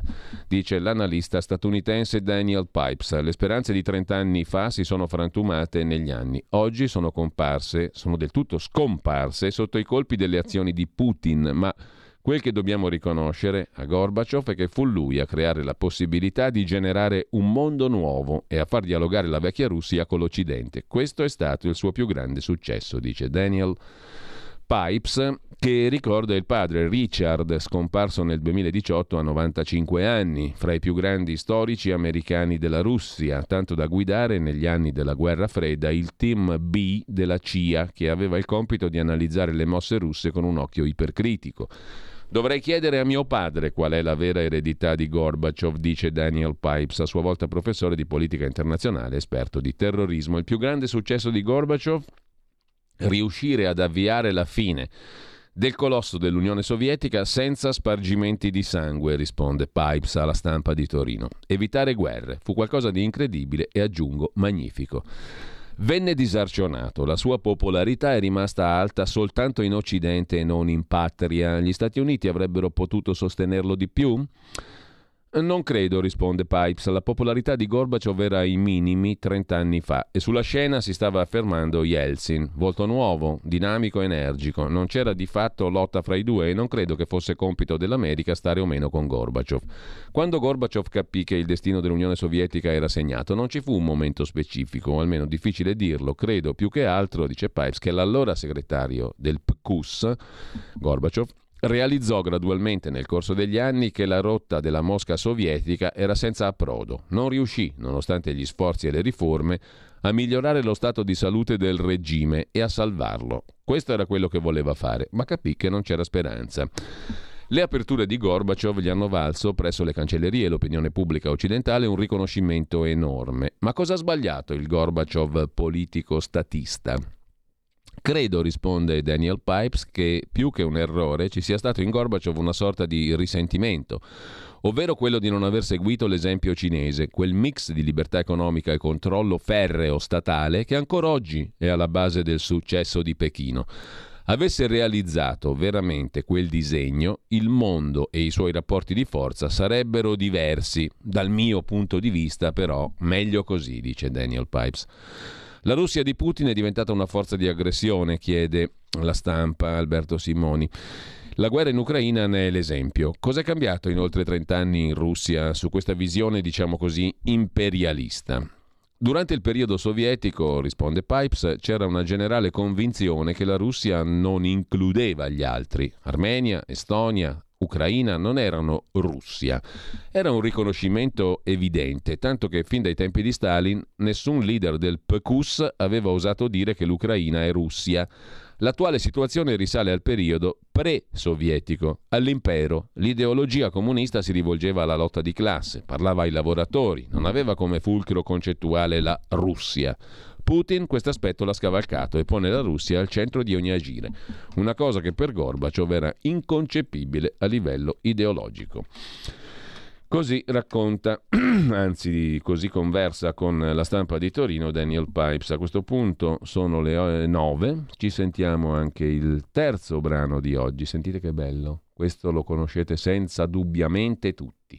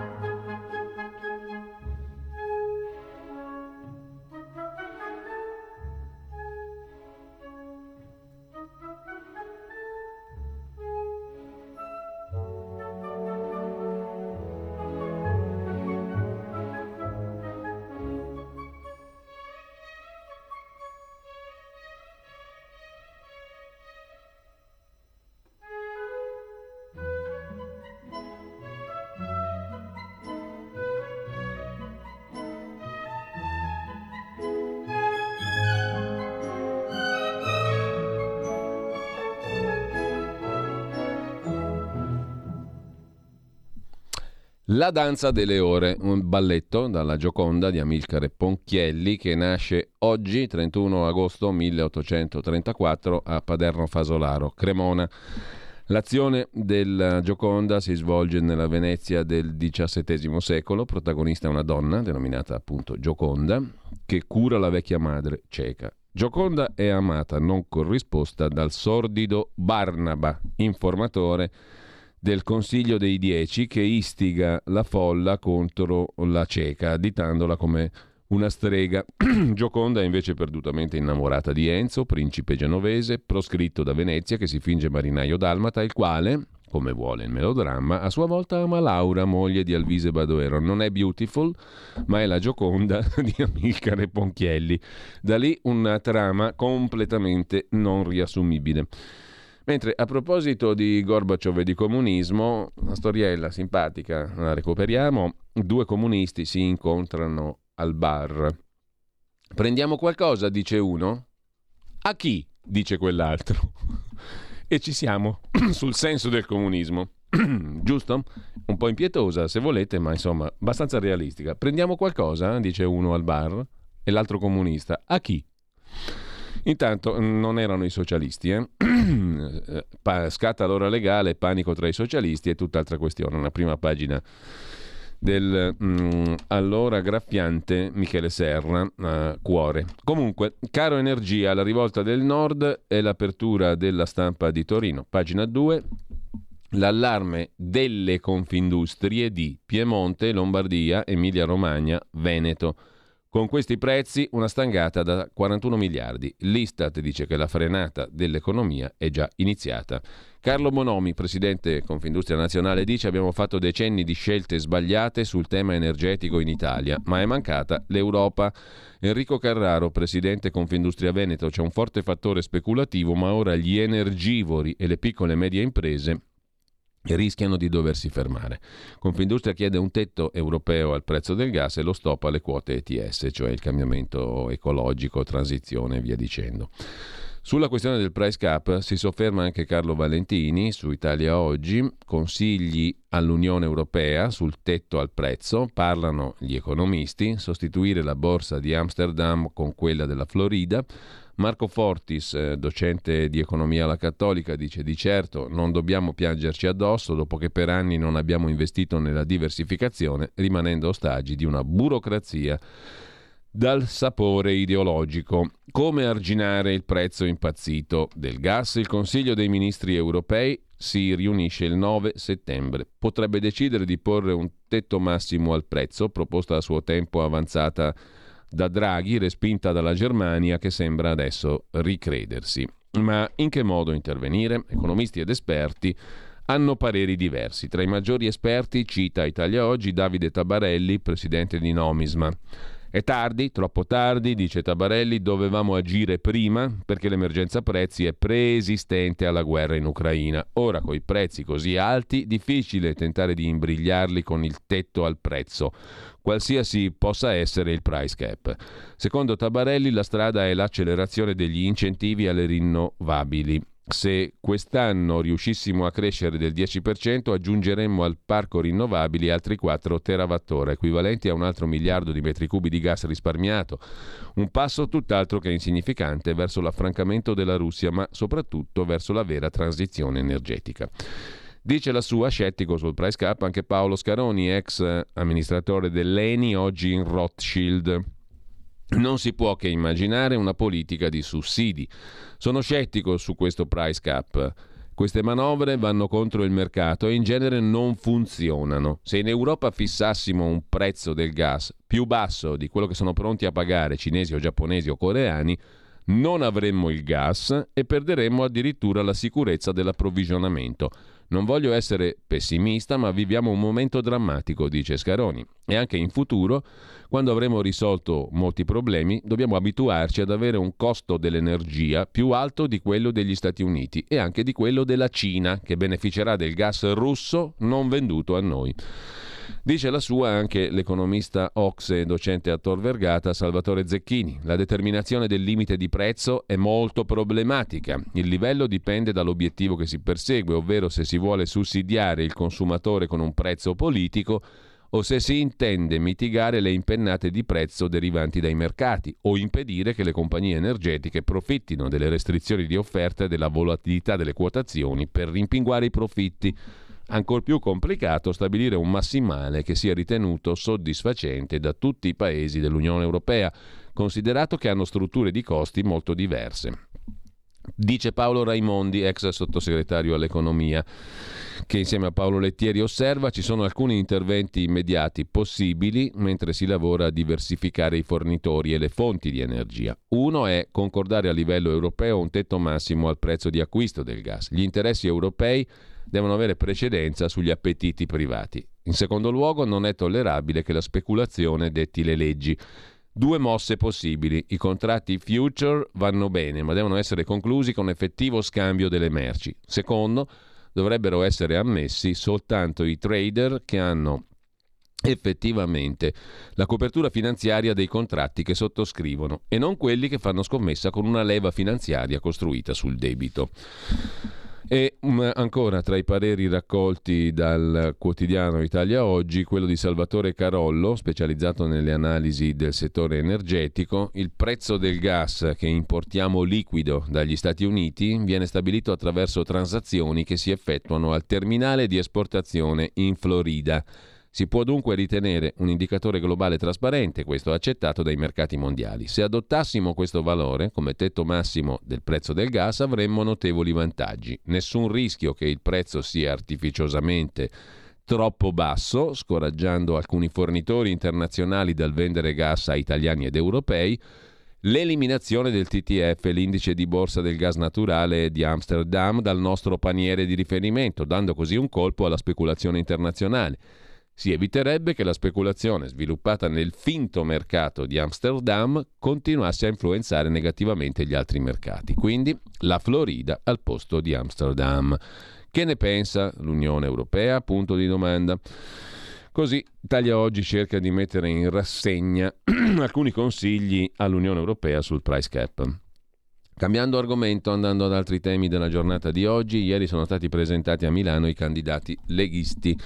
Tribunale dei brevetti, prima battaglia, dice Alessandro Morelli, vice ministro alle infrastrutture uscente, che la Lega ha ricandidato nel collegio del Senato a Milano insieme a Matteo Salvini, Maria Cristina Cantù, la new entry, il professor Giuseppe Valditara, giurista accademico, coordinatore del gruppo Lettera 150. Ne parla il Corriere della Sera stamani, la prima battaglia del nuovo governo di centrodestra sarà portare il Tribunale europeo dei brevetti a Milano, la naturale scelta che qualunque paese farebbe, dice il vice ministro Morelli, appunto. In Italia, ha detto Morelli, la diatriba tra Milano e Torino è illogica perché qua si fanno più brevetti e quindi con buon senso la sede naturale è Milano. Il prossimo governo farà tutto il possibile per portare a casa questo. Sarebbe una rivincita per Milano dopo la tragica sconfitta dell'Agenzia del Farmaco, l'EMA, alla quale PD e Sala hanno condannato Milano. Tra le candidature del Carroccio, tante riconferme, dice il commissario cittadino Stefano Bolognini. Tutti gli uscenti sono stati ricandidati per l'eccellente lavoro fatto a Roma, con l'aggiunta di Valditara, uno dei volti nuovi della Lega e della società civile. Sono molto contento perché si è premiato il lavoro fatto in questi anni a Roma. E a Roma, dicono i candidati del Carroccio, saranno portate le istanze di Milano. Per esempio la sicurezza, spiega il deputato Igor Iezzi, candidato nel listino bloccato di Milano alla Camera, capolista Laura Ravetto, Federica Zanella e Antonio Fellone. Una delle prime cose che faremo al governo sarà ripristinare i decreti sicurezza, tolti dal Conte 2 e dal PD. Sul tavolo anche il caro bollette. Ha ricordato Ravetta, abbiamo, Ravetto, abbiamo proposto l'immissione di 30 miliardi di liquidità e fatto proposte concrete. A Milano rischiano di chiudere intere filiere. La senatrice Maria, eh, la senatrice Maria Cristina Cantù si è invece concentrata sulla sanità, nella quale ha lavorato per tanti anni, spiegando che una delle priorità è la riforma dell'emergenza urgenza per ridurre le liste d'attesa. L'onorevole Zanella ha rivendicato il grande lavoro fatto per combattere lo spaccio a Rogoredo. Per il professor Valditara nel programma leghista c'è continuità con l'agenda Draghi, a partire da temi come la formazione professionale che in Lombardia è importantissima. Da un lato c'è Calenda che vuole che facciano tutti il liceo, dall'altro Letta che vorrebbe far fare a tutti la maturità, ma questo significa distruggere la formazione professionale, come quella lombarda, dice Valditara, e va contro la riforma degli istituti tecnici fatta dall'ultimo governo, contro l'Europa che ha condizionato i soldi per la scuola al potenziamento dell'istruzione tecnico-professionale. Anche il giornale si occupa della squadra leghista su Milano e Lombardia. Troppe violenze, Milano merita altro. Presentati i candidati alle elezioni in città e Morelli lancia la battaglia per avere a Milano il Tribunale dei brevetti. Laura Ravetto, taser anche ai vigili, pistola elettrica, 10.000 nuovi agenti, finanzieremo di nuovo il progetto Strade Sicure, di nuovo Morelli, nessun assessore di sala nella lista PD, tra Roma e Milano Letta ha scelto ancora Roma. Professor Valditara, sul tema della formazione seguiamo l'agenda Draghi, più di Calenda e del PD. Lo sfogo di Paolo Grimoldi, posizione in lista impossibile, deluso e amareggiato dalla posizione in lista il deputato ed ex segretario della Lega Lombarda Paolo Grimoldi, che affida a Facebook lo sfogo per una candidatura in una posizione per nulla blindata, anzi a dir poco proibitiva, dice Grimoldi, nelle liste del Carroccio alle prossime politiche. Grimoldi scrive a militanti e amici di una vita che continuano a telefonarmi, a scrivermi in tanti chiedendomi notizie sulle prossime elezioni e sul ruolo politico che ricoprirò. Ho deciso di essere trasparente come sempre e parlare apertamente della mia ricandidatura. Troverete il mio nome in lista proporzionale ma solo in terza posizione. Questo significa, spiega Grimoldi, che la possibilità di essere eletto per rappresentarvi è realisticamente impossibile. Grimoldi si è posto tante domande per dare una giustificazione a questa decisione inaspettata, sottolinea Grimoldi, ai criteri adottati, meritocrazia, appartenenza al territorio, anzianità di militanza, anni con ruolo elettivo, risultati, consenso e presenza sul territorio, donazioni al partito, rappresentatività, storia, disponibilità e cuore? Semplicemente non lo so, non ho minimamente partecipato alla composizione delle liste. Non nascondo la grande amarezza e delusione dopo 31 anni di Lega, dalla fondazione del movimento giovanile a membro eletto del Consiglio federale. È stato l'ultimo segretario della Lega Lombarda, eletto da voi militanti, dice Grimoldi, nell'ultimo congresso in carica fino a un anno e mezzo fa. Sono un uomo con un carattere un po' spigoloso, ma sono di parola e leale, scrive Grimoldi. Non mi sono mai tirato indietro, farò sempre campagna elettorale. Mi sono reso disponibile a correre alle ultime comunali a Monza. Ho lavorato per la raccolta firme per i referendum. Poco importa se non sarò rieletto. Sono nato e cresciuto nella Lega. La Lega avrà presto un uomo ancor più determinato e sempre libero. Così sul giornale, dal giornale a Libero, la Lega presenta i candidati, 2 miliardi per metro e strade, così abbiamo cambiato Milano, Morelli elenca i fondi stanziati per il capoluogo lombardo e la capolista Ravetto aggiunge ogni giorno un bollettino di guerra, ripristiniamo i decreti sicurezza di Salvini, contrastiamo la microcriminalità. I fondi che la Lega ha portato a Milano, 100 milioni per le periferie a sud-ovest di Milano, 52 per il Gratosoglio, 15 per riqualificare il quartiere Mazzini, 15 per i quartieri Niguarda e Olmi, 15 per San Siro, trasporti 180 milioni per prolungamento metropolitana 1 fino a Baggio, 122 milioni per il deposito treno metropolitana 1 Gallaratese, 5 milioni e mezzo per il prolungamento della metropolitana 1 Gallaratese, 420 per il prolungamento della metropolitana fino a Segrate, 900 per il prolungamento fino a Monza. Insomma, in tutto un miliardo per opere diffuse, comprese le Olimpiadi, su, su, tutta la Lombardia. Acquisto filo, bus, piste ciclabili, viadotti, cittadini, bus elettrici o a idrogeno. Un miliardo. Un miliardo, anzi due miliardi per metro e strade. Così abbiamo cambiato Milano, scrive. Libero riassumendo uh, le mh, cifre porte, po, mh, presentate da um, Ale, Alessandro Morelli, mentre la sinistra milanese, scrive Enrico Paoli, sempre su Libero, ora trema, il centrodestra è avanti nei collegi. Andiamo alla stampa, qui più in generale c'è il sondaggione di Alessandra Ghisleri che ci racconta di, forza, di, scusa, di Fratelli d'Italia che secondo quest'ultimo sondaggio della principessa dei sondaggi, giusto appunto, Alessandra Ghisleri, il sondaggio, quello della sua Euromedia Research del 29-30 agosto. E allora, come la, come la, vediamo qua? Secondo il sondaggio della Ghisleri, Fratelli d'Italia è al 24,6%, Partito Democratico 23,1%, Lega 12,5%, Movimento 5 Stelle 12,3%, Azione Italia Viva Calenda Renzi 7,4, cioè sopra Forza Italia che sarebbe al 7, Alleanza Verdi e Sinistra 3,1, Italexit di Paragone per l'Italia 2,8 e poi a scendere tutto il resto. Noi moderati Lupi Toti Brugnaro 2%. In sostanza, Fratelli d'Italia prende il doppio della Lega, Azione supera Forza Italia, un elettore su tre non ha deciso. Allora facciamo fantapolitica. Fratelli d'Italia 24,6, Partito Democratico 23, Azione Italia Viva Calenda 7, un altro 7 di Silvio Berlusconi e Mesdames et messieurs, le jeux sont faits, rien va plus. Ci siamo, mancano esattamente 25 giorni agli esami di riparazione della politica.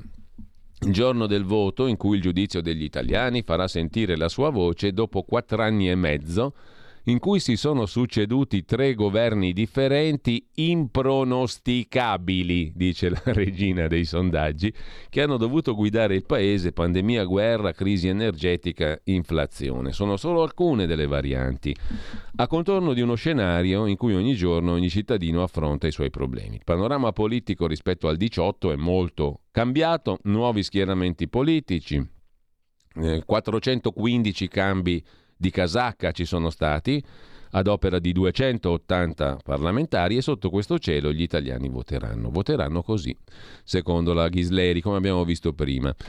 Per quanto riguarda le coalizioni, il totale dell'area di centrodestra è al 46, il totale dell'area di centrosinistra è al 28, indecisi e astensionisti sarebbero al 35. Ghisleri ha posto anche una domanda. Pensando alle sue esigenze e alle sue priorità, caro signor elettore e signora elettrice, quali sono ad oggi i temi principali sui quali il prossimo governo dovrà concentrare l'attenzione? Secondo le signore elettrici e i signori elettori interpellati da Alessandra Ghisleri, la preoccupazione numero uno, 47%, ha detto aumento dei prezzi inflazione, 45% crisi energetica, 40% lavoro e occupazione, 35% ripresa economica, 33% aumento delle bollette luce e gas, 18% riduzione povertà, per il 17% la priorità è il salario minimo, per il 17% l'immigrazione, per il 16% sicurezza, riforma delle pensioni l'8,8%. Altra domanda che ha posto la signora Ghisleri, secondo lei, cittadino cittadina, elettore elettrice, il nuovo governo riuscirà a intervenire ottenendo risultati significativi su questi argomenti? Sulla crisi energetica dice di no il 52%, sull'aumento della fornitura di luce e gas, insomma praticamente ve la faccio corta, su tutti i temi, immigrazione, aumento delle forniture di luce, aumento dei prezzi, riforma del bene, la grande maggioranza degli italiani dice che comunque anche il nuovo governo, perfino melonizzato, non riuscirà a risolvere un cacchio. Quindi andiamo a votare nella consapevolezza, secondo il sondaggio Euromedia Research, che non succederà un cacchio che nessuno sarà in grado di risolvere nessun problema. Questo è molto interessante. A seguire c'è l'intervista a Elsa Fornero, ma il macismo dei populisti non digerirà una donna premier. Vuoi vedere che anche alla Fornero come a Monti sta simpatica alla fin fine Giorgia Meloni? L'ex ministra ed economista Elsa Fornero dice che la sinistra fa fatica a trovare un messaggio forte. Calenda è la dimostrazione che il centro esiste. La stagione di Berlusconi è finita, sentenzia l'ex ministra Fornero, la professoressa Fornero. Astensionismo, il numero degli astenuti sarà più alto dell'auspicabile. Colpa della politica. Meloni è prudente in campagna elettorale, sbaglia poco a parte il video sullo stupro. Insomma, Meloni donna non è male. Ha detto anche Monti ieri, l'Europa vuole così, vuole una donna. Del resto a capo dell'Europa c'è una donna, la baronessa von der Leyen. Lasciamo con ciò i sondaggi e l'intervista a Elsa Fornero e andiamo a Italia Oggi che ci ricorda che gli imprenditori, gli artigiani, coloro che producono in Italia sono in coda allo sportello per tante tante tante ore. Cavilli, ritardi, burocrazia che ruba tempo prezioso alle imprese. Un male antico dell'Italia bella.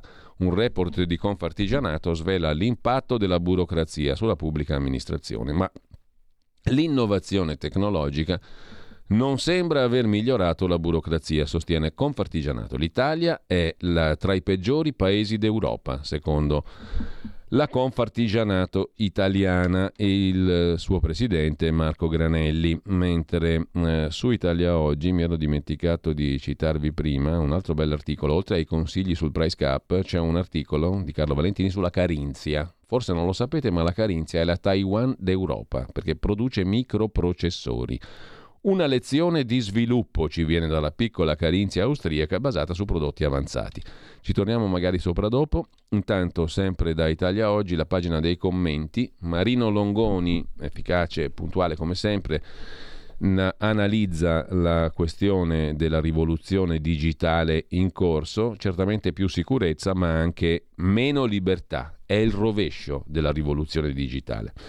Luigi Curini, professor Curini, sul PD di Letta che riscopre il colore rosso nella sua propaganda. Si era scolorito fino a scomparire nel ventennio precedente, adesso ha riscoperto il rosso. C'è poi un pezzo di Cesare Maffi su Italia Oggi dedicato al Salvini costituzionalista. Perché? Perché è stato lui, Matteo Salvini, a ricordare a Giorgia Meloni che in Italia, dopo il voto, è Mattarella a scegliere il Premier, è il capo dello Stato le prerogative di Mattarella nella scelta del Presidente del Consiglio e anche dei ministri. La leader di Fratelli d'Italia, autocandidandosi, si è bruciata.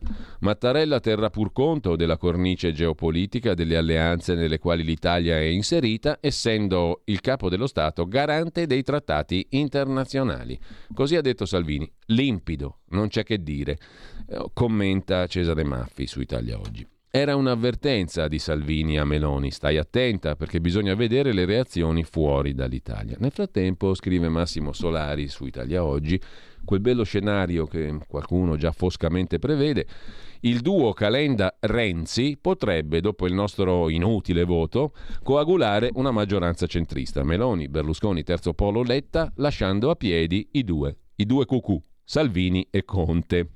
Renzi in contropiede, intervistato oggi dal quotidiano nazionale, Letta ha sbagliato tutto, dice Renzi. Ora soltanto il terzo polo può riportare Draghi. I big del PD pensano già al congresso dopo le elezioni. I lavoratori scappano dal PD che non parla più a loro. Ormai è chiaro che le alternative sono due.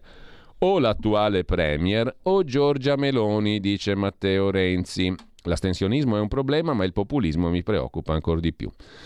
Su Repubblica, Giuseppe Conte va in Veneto per cercare di acchiappar voti anche al nord, la sfida a Letta e al PD per sorpassare la Lega. Il leader dei 5 Stelle punta a diventare terzo partito usando al nord la carta del super bonus 110%.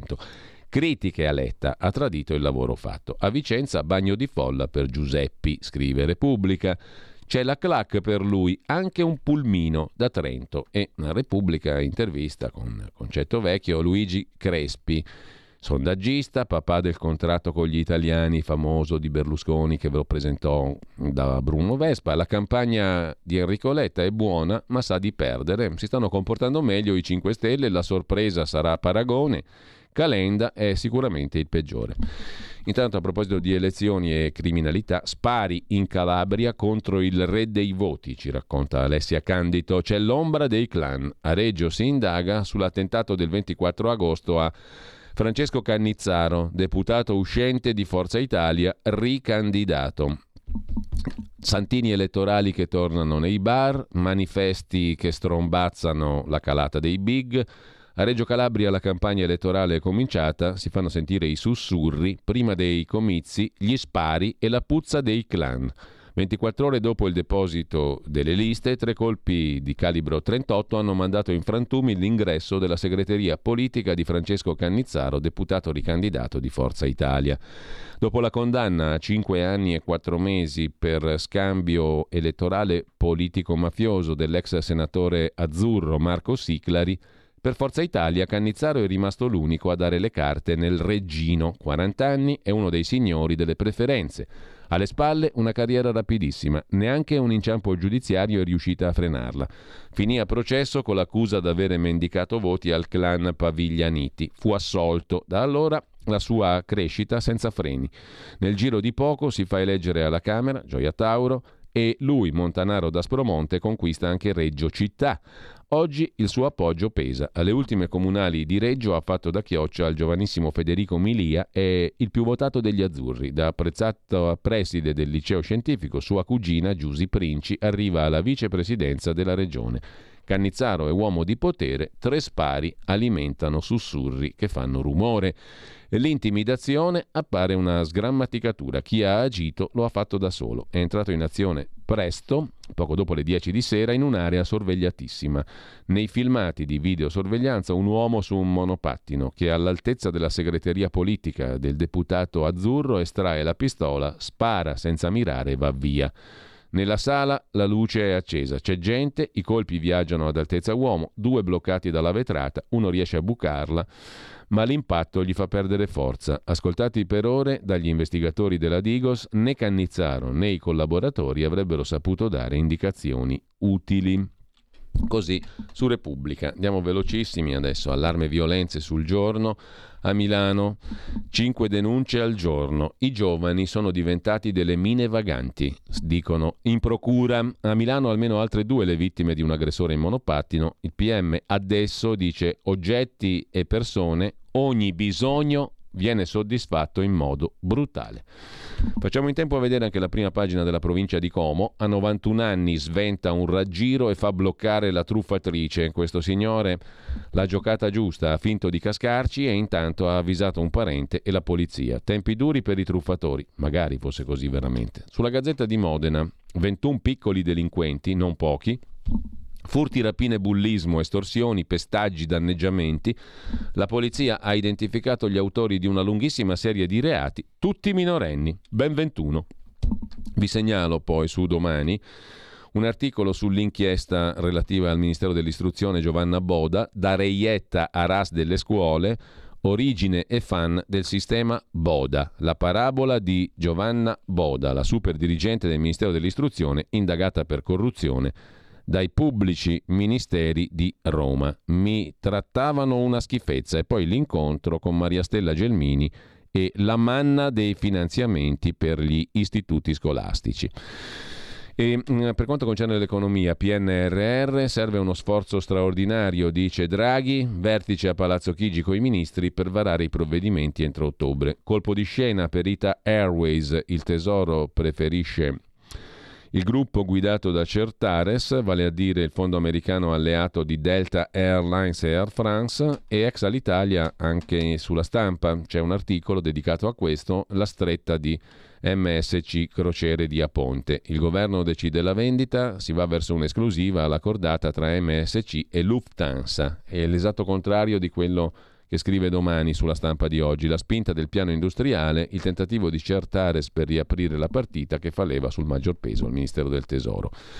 Su Italia Oggi invece c'è la storia dell'italiana WeBuild che nasce da Salini in Pregilo, un grosso gruppo di costruzioni italiane che è al primo posto al mondo fra i costruttori di opere idrauliche e anche nei dissalatori è al primo posto. Vi segnalo proprio in corsa eh, il bel pezzo di Federico Rampini su Henry Kissinger, seduttore amato dalle conigliette, trattò anche per Pelé, Rampini racconta Kissinger. E poi c'è un altro vecchio storico fantastico, Vito Molinari, fu il regista della prima trasmissione della RAI nel 1954. Parla con il dorso milanese lombardo del Corriere della Sera. 92 anni. Segnalai io a Paolo Villaggio la famosa poltrona sacco che avevo visto in vetrina in Monte Napoleone, dove Villaggio si sprofondava davanti a Gianni Agus, al direttore, al direttore megagalattico. Vittorio Gasman ai suoi cent'anni, un bel pezzo sul giornale, pagina 24. E poi Truman Capote, sempre sul giornale, un'altra bella pagina di cultura, nessun autore del Novecento ha saputo raccontare con più cinismo lo spirito del tempo. Sono usciti due libri, I cani abbaiano e Giardini nascosti, dove Capote non le mandava a dire sui grandi. Picasso, Marlon Brando, Ezra Pound, ne aveva per tutti. Con ciò ci sentiamo tra poco. C'è anche un bel pezzo su Emil Cioran, filosofo, saggista, aforista rumeno, sulla stampa di Torino. Amare il mondo e non essere ricambiati. La rivolta di Cioran contro l'imbecillità. Bel vasto programma, giusto per citare un'altra volta De Gaulle. Avete ascoltato la rassegna stampa.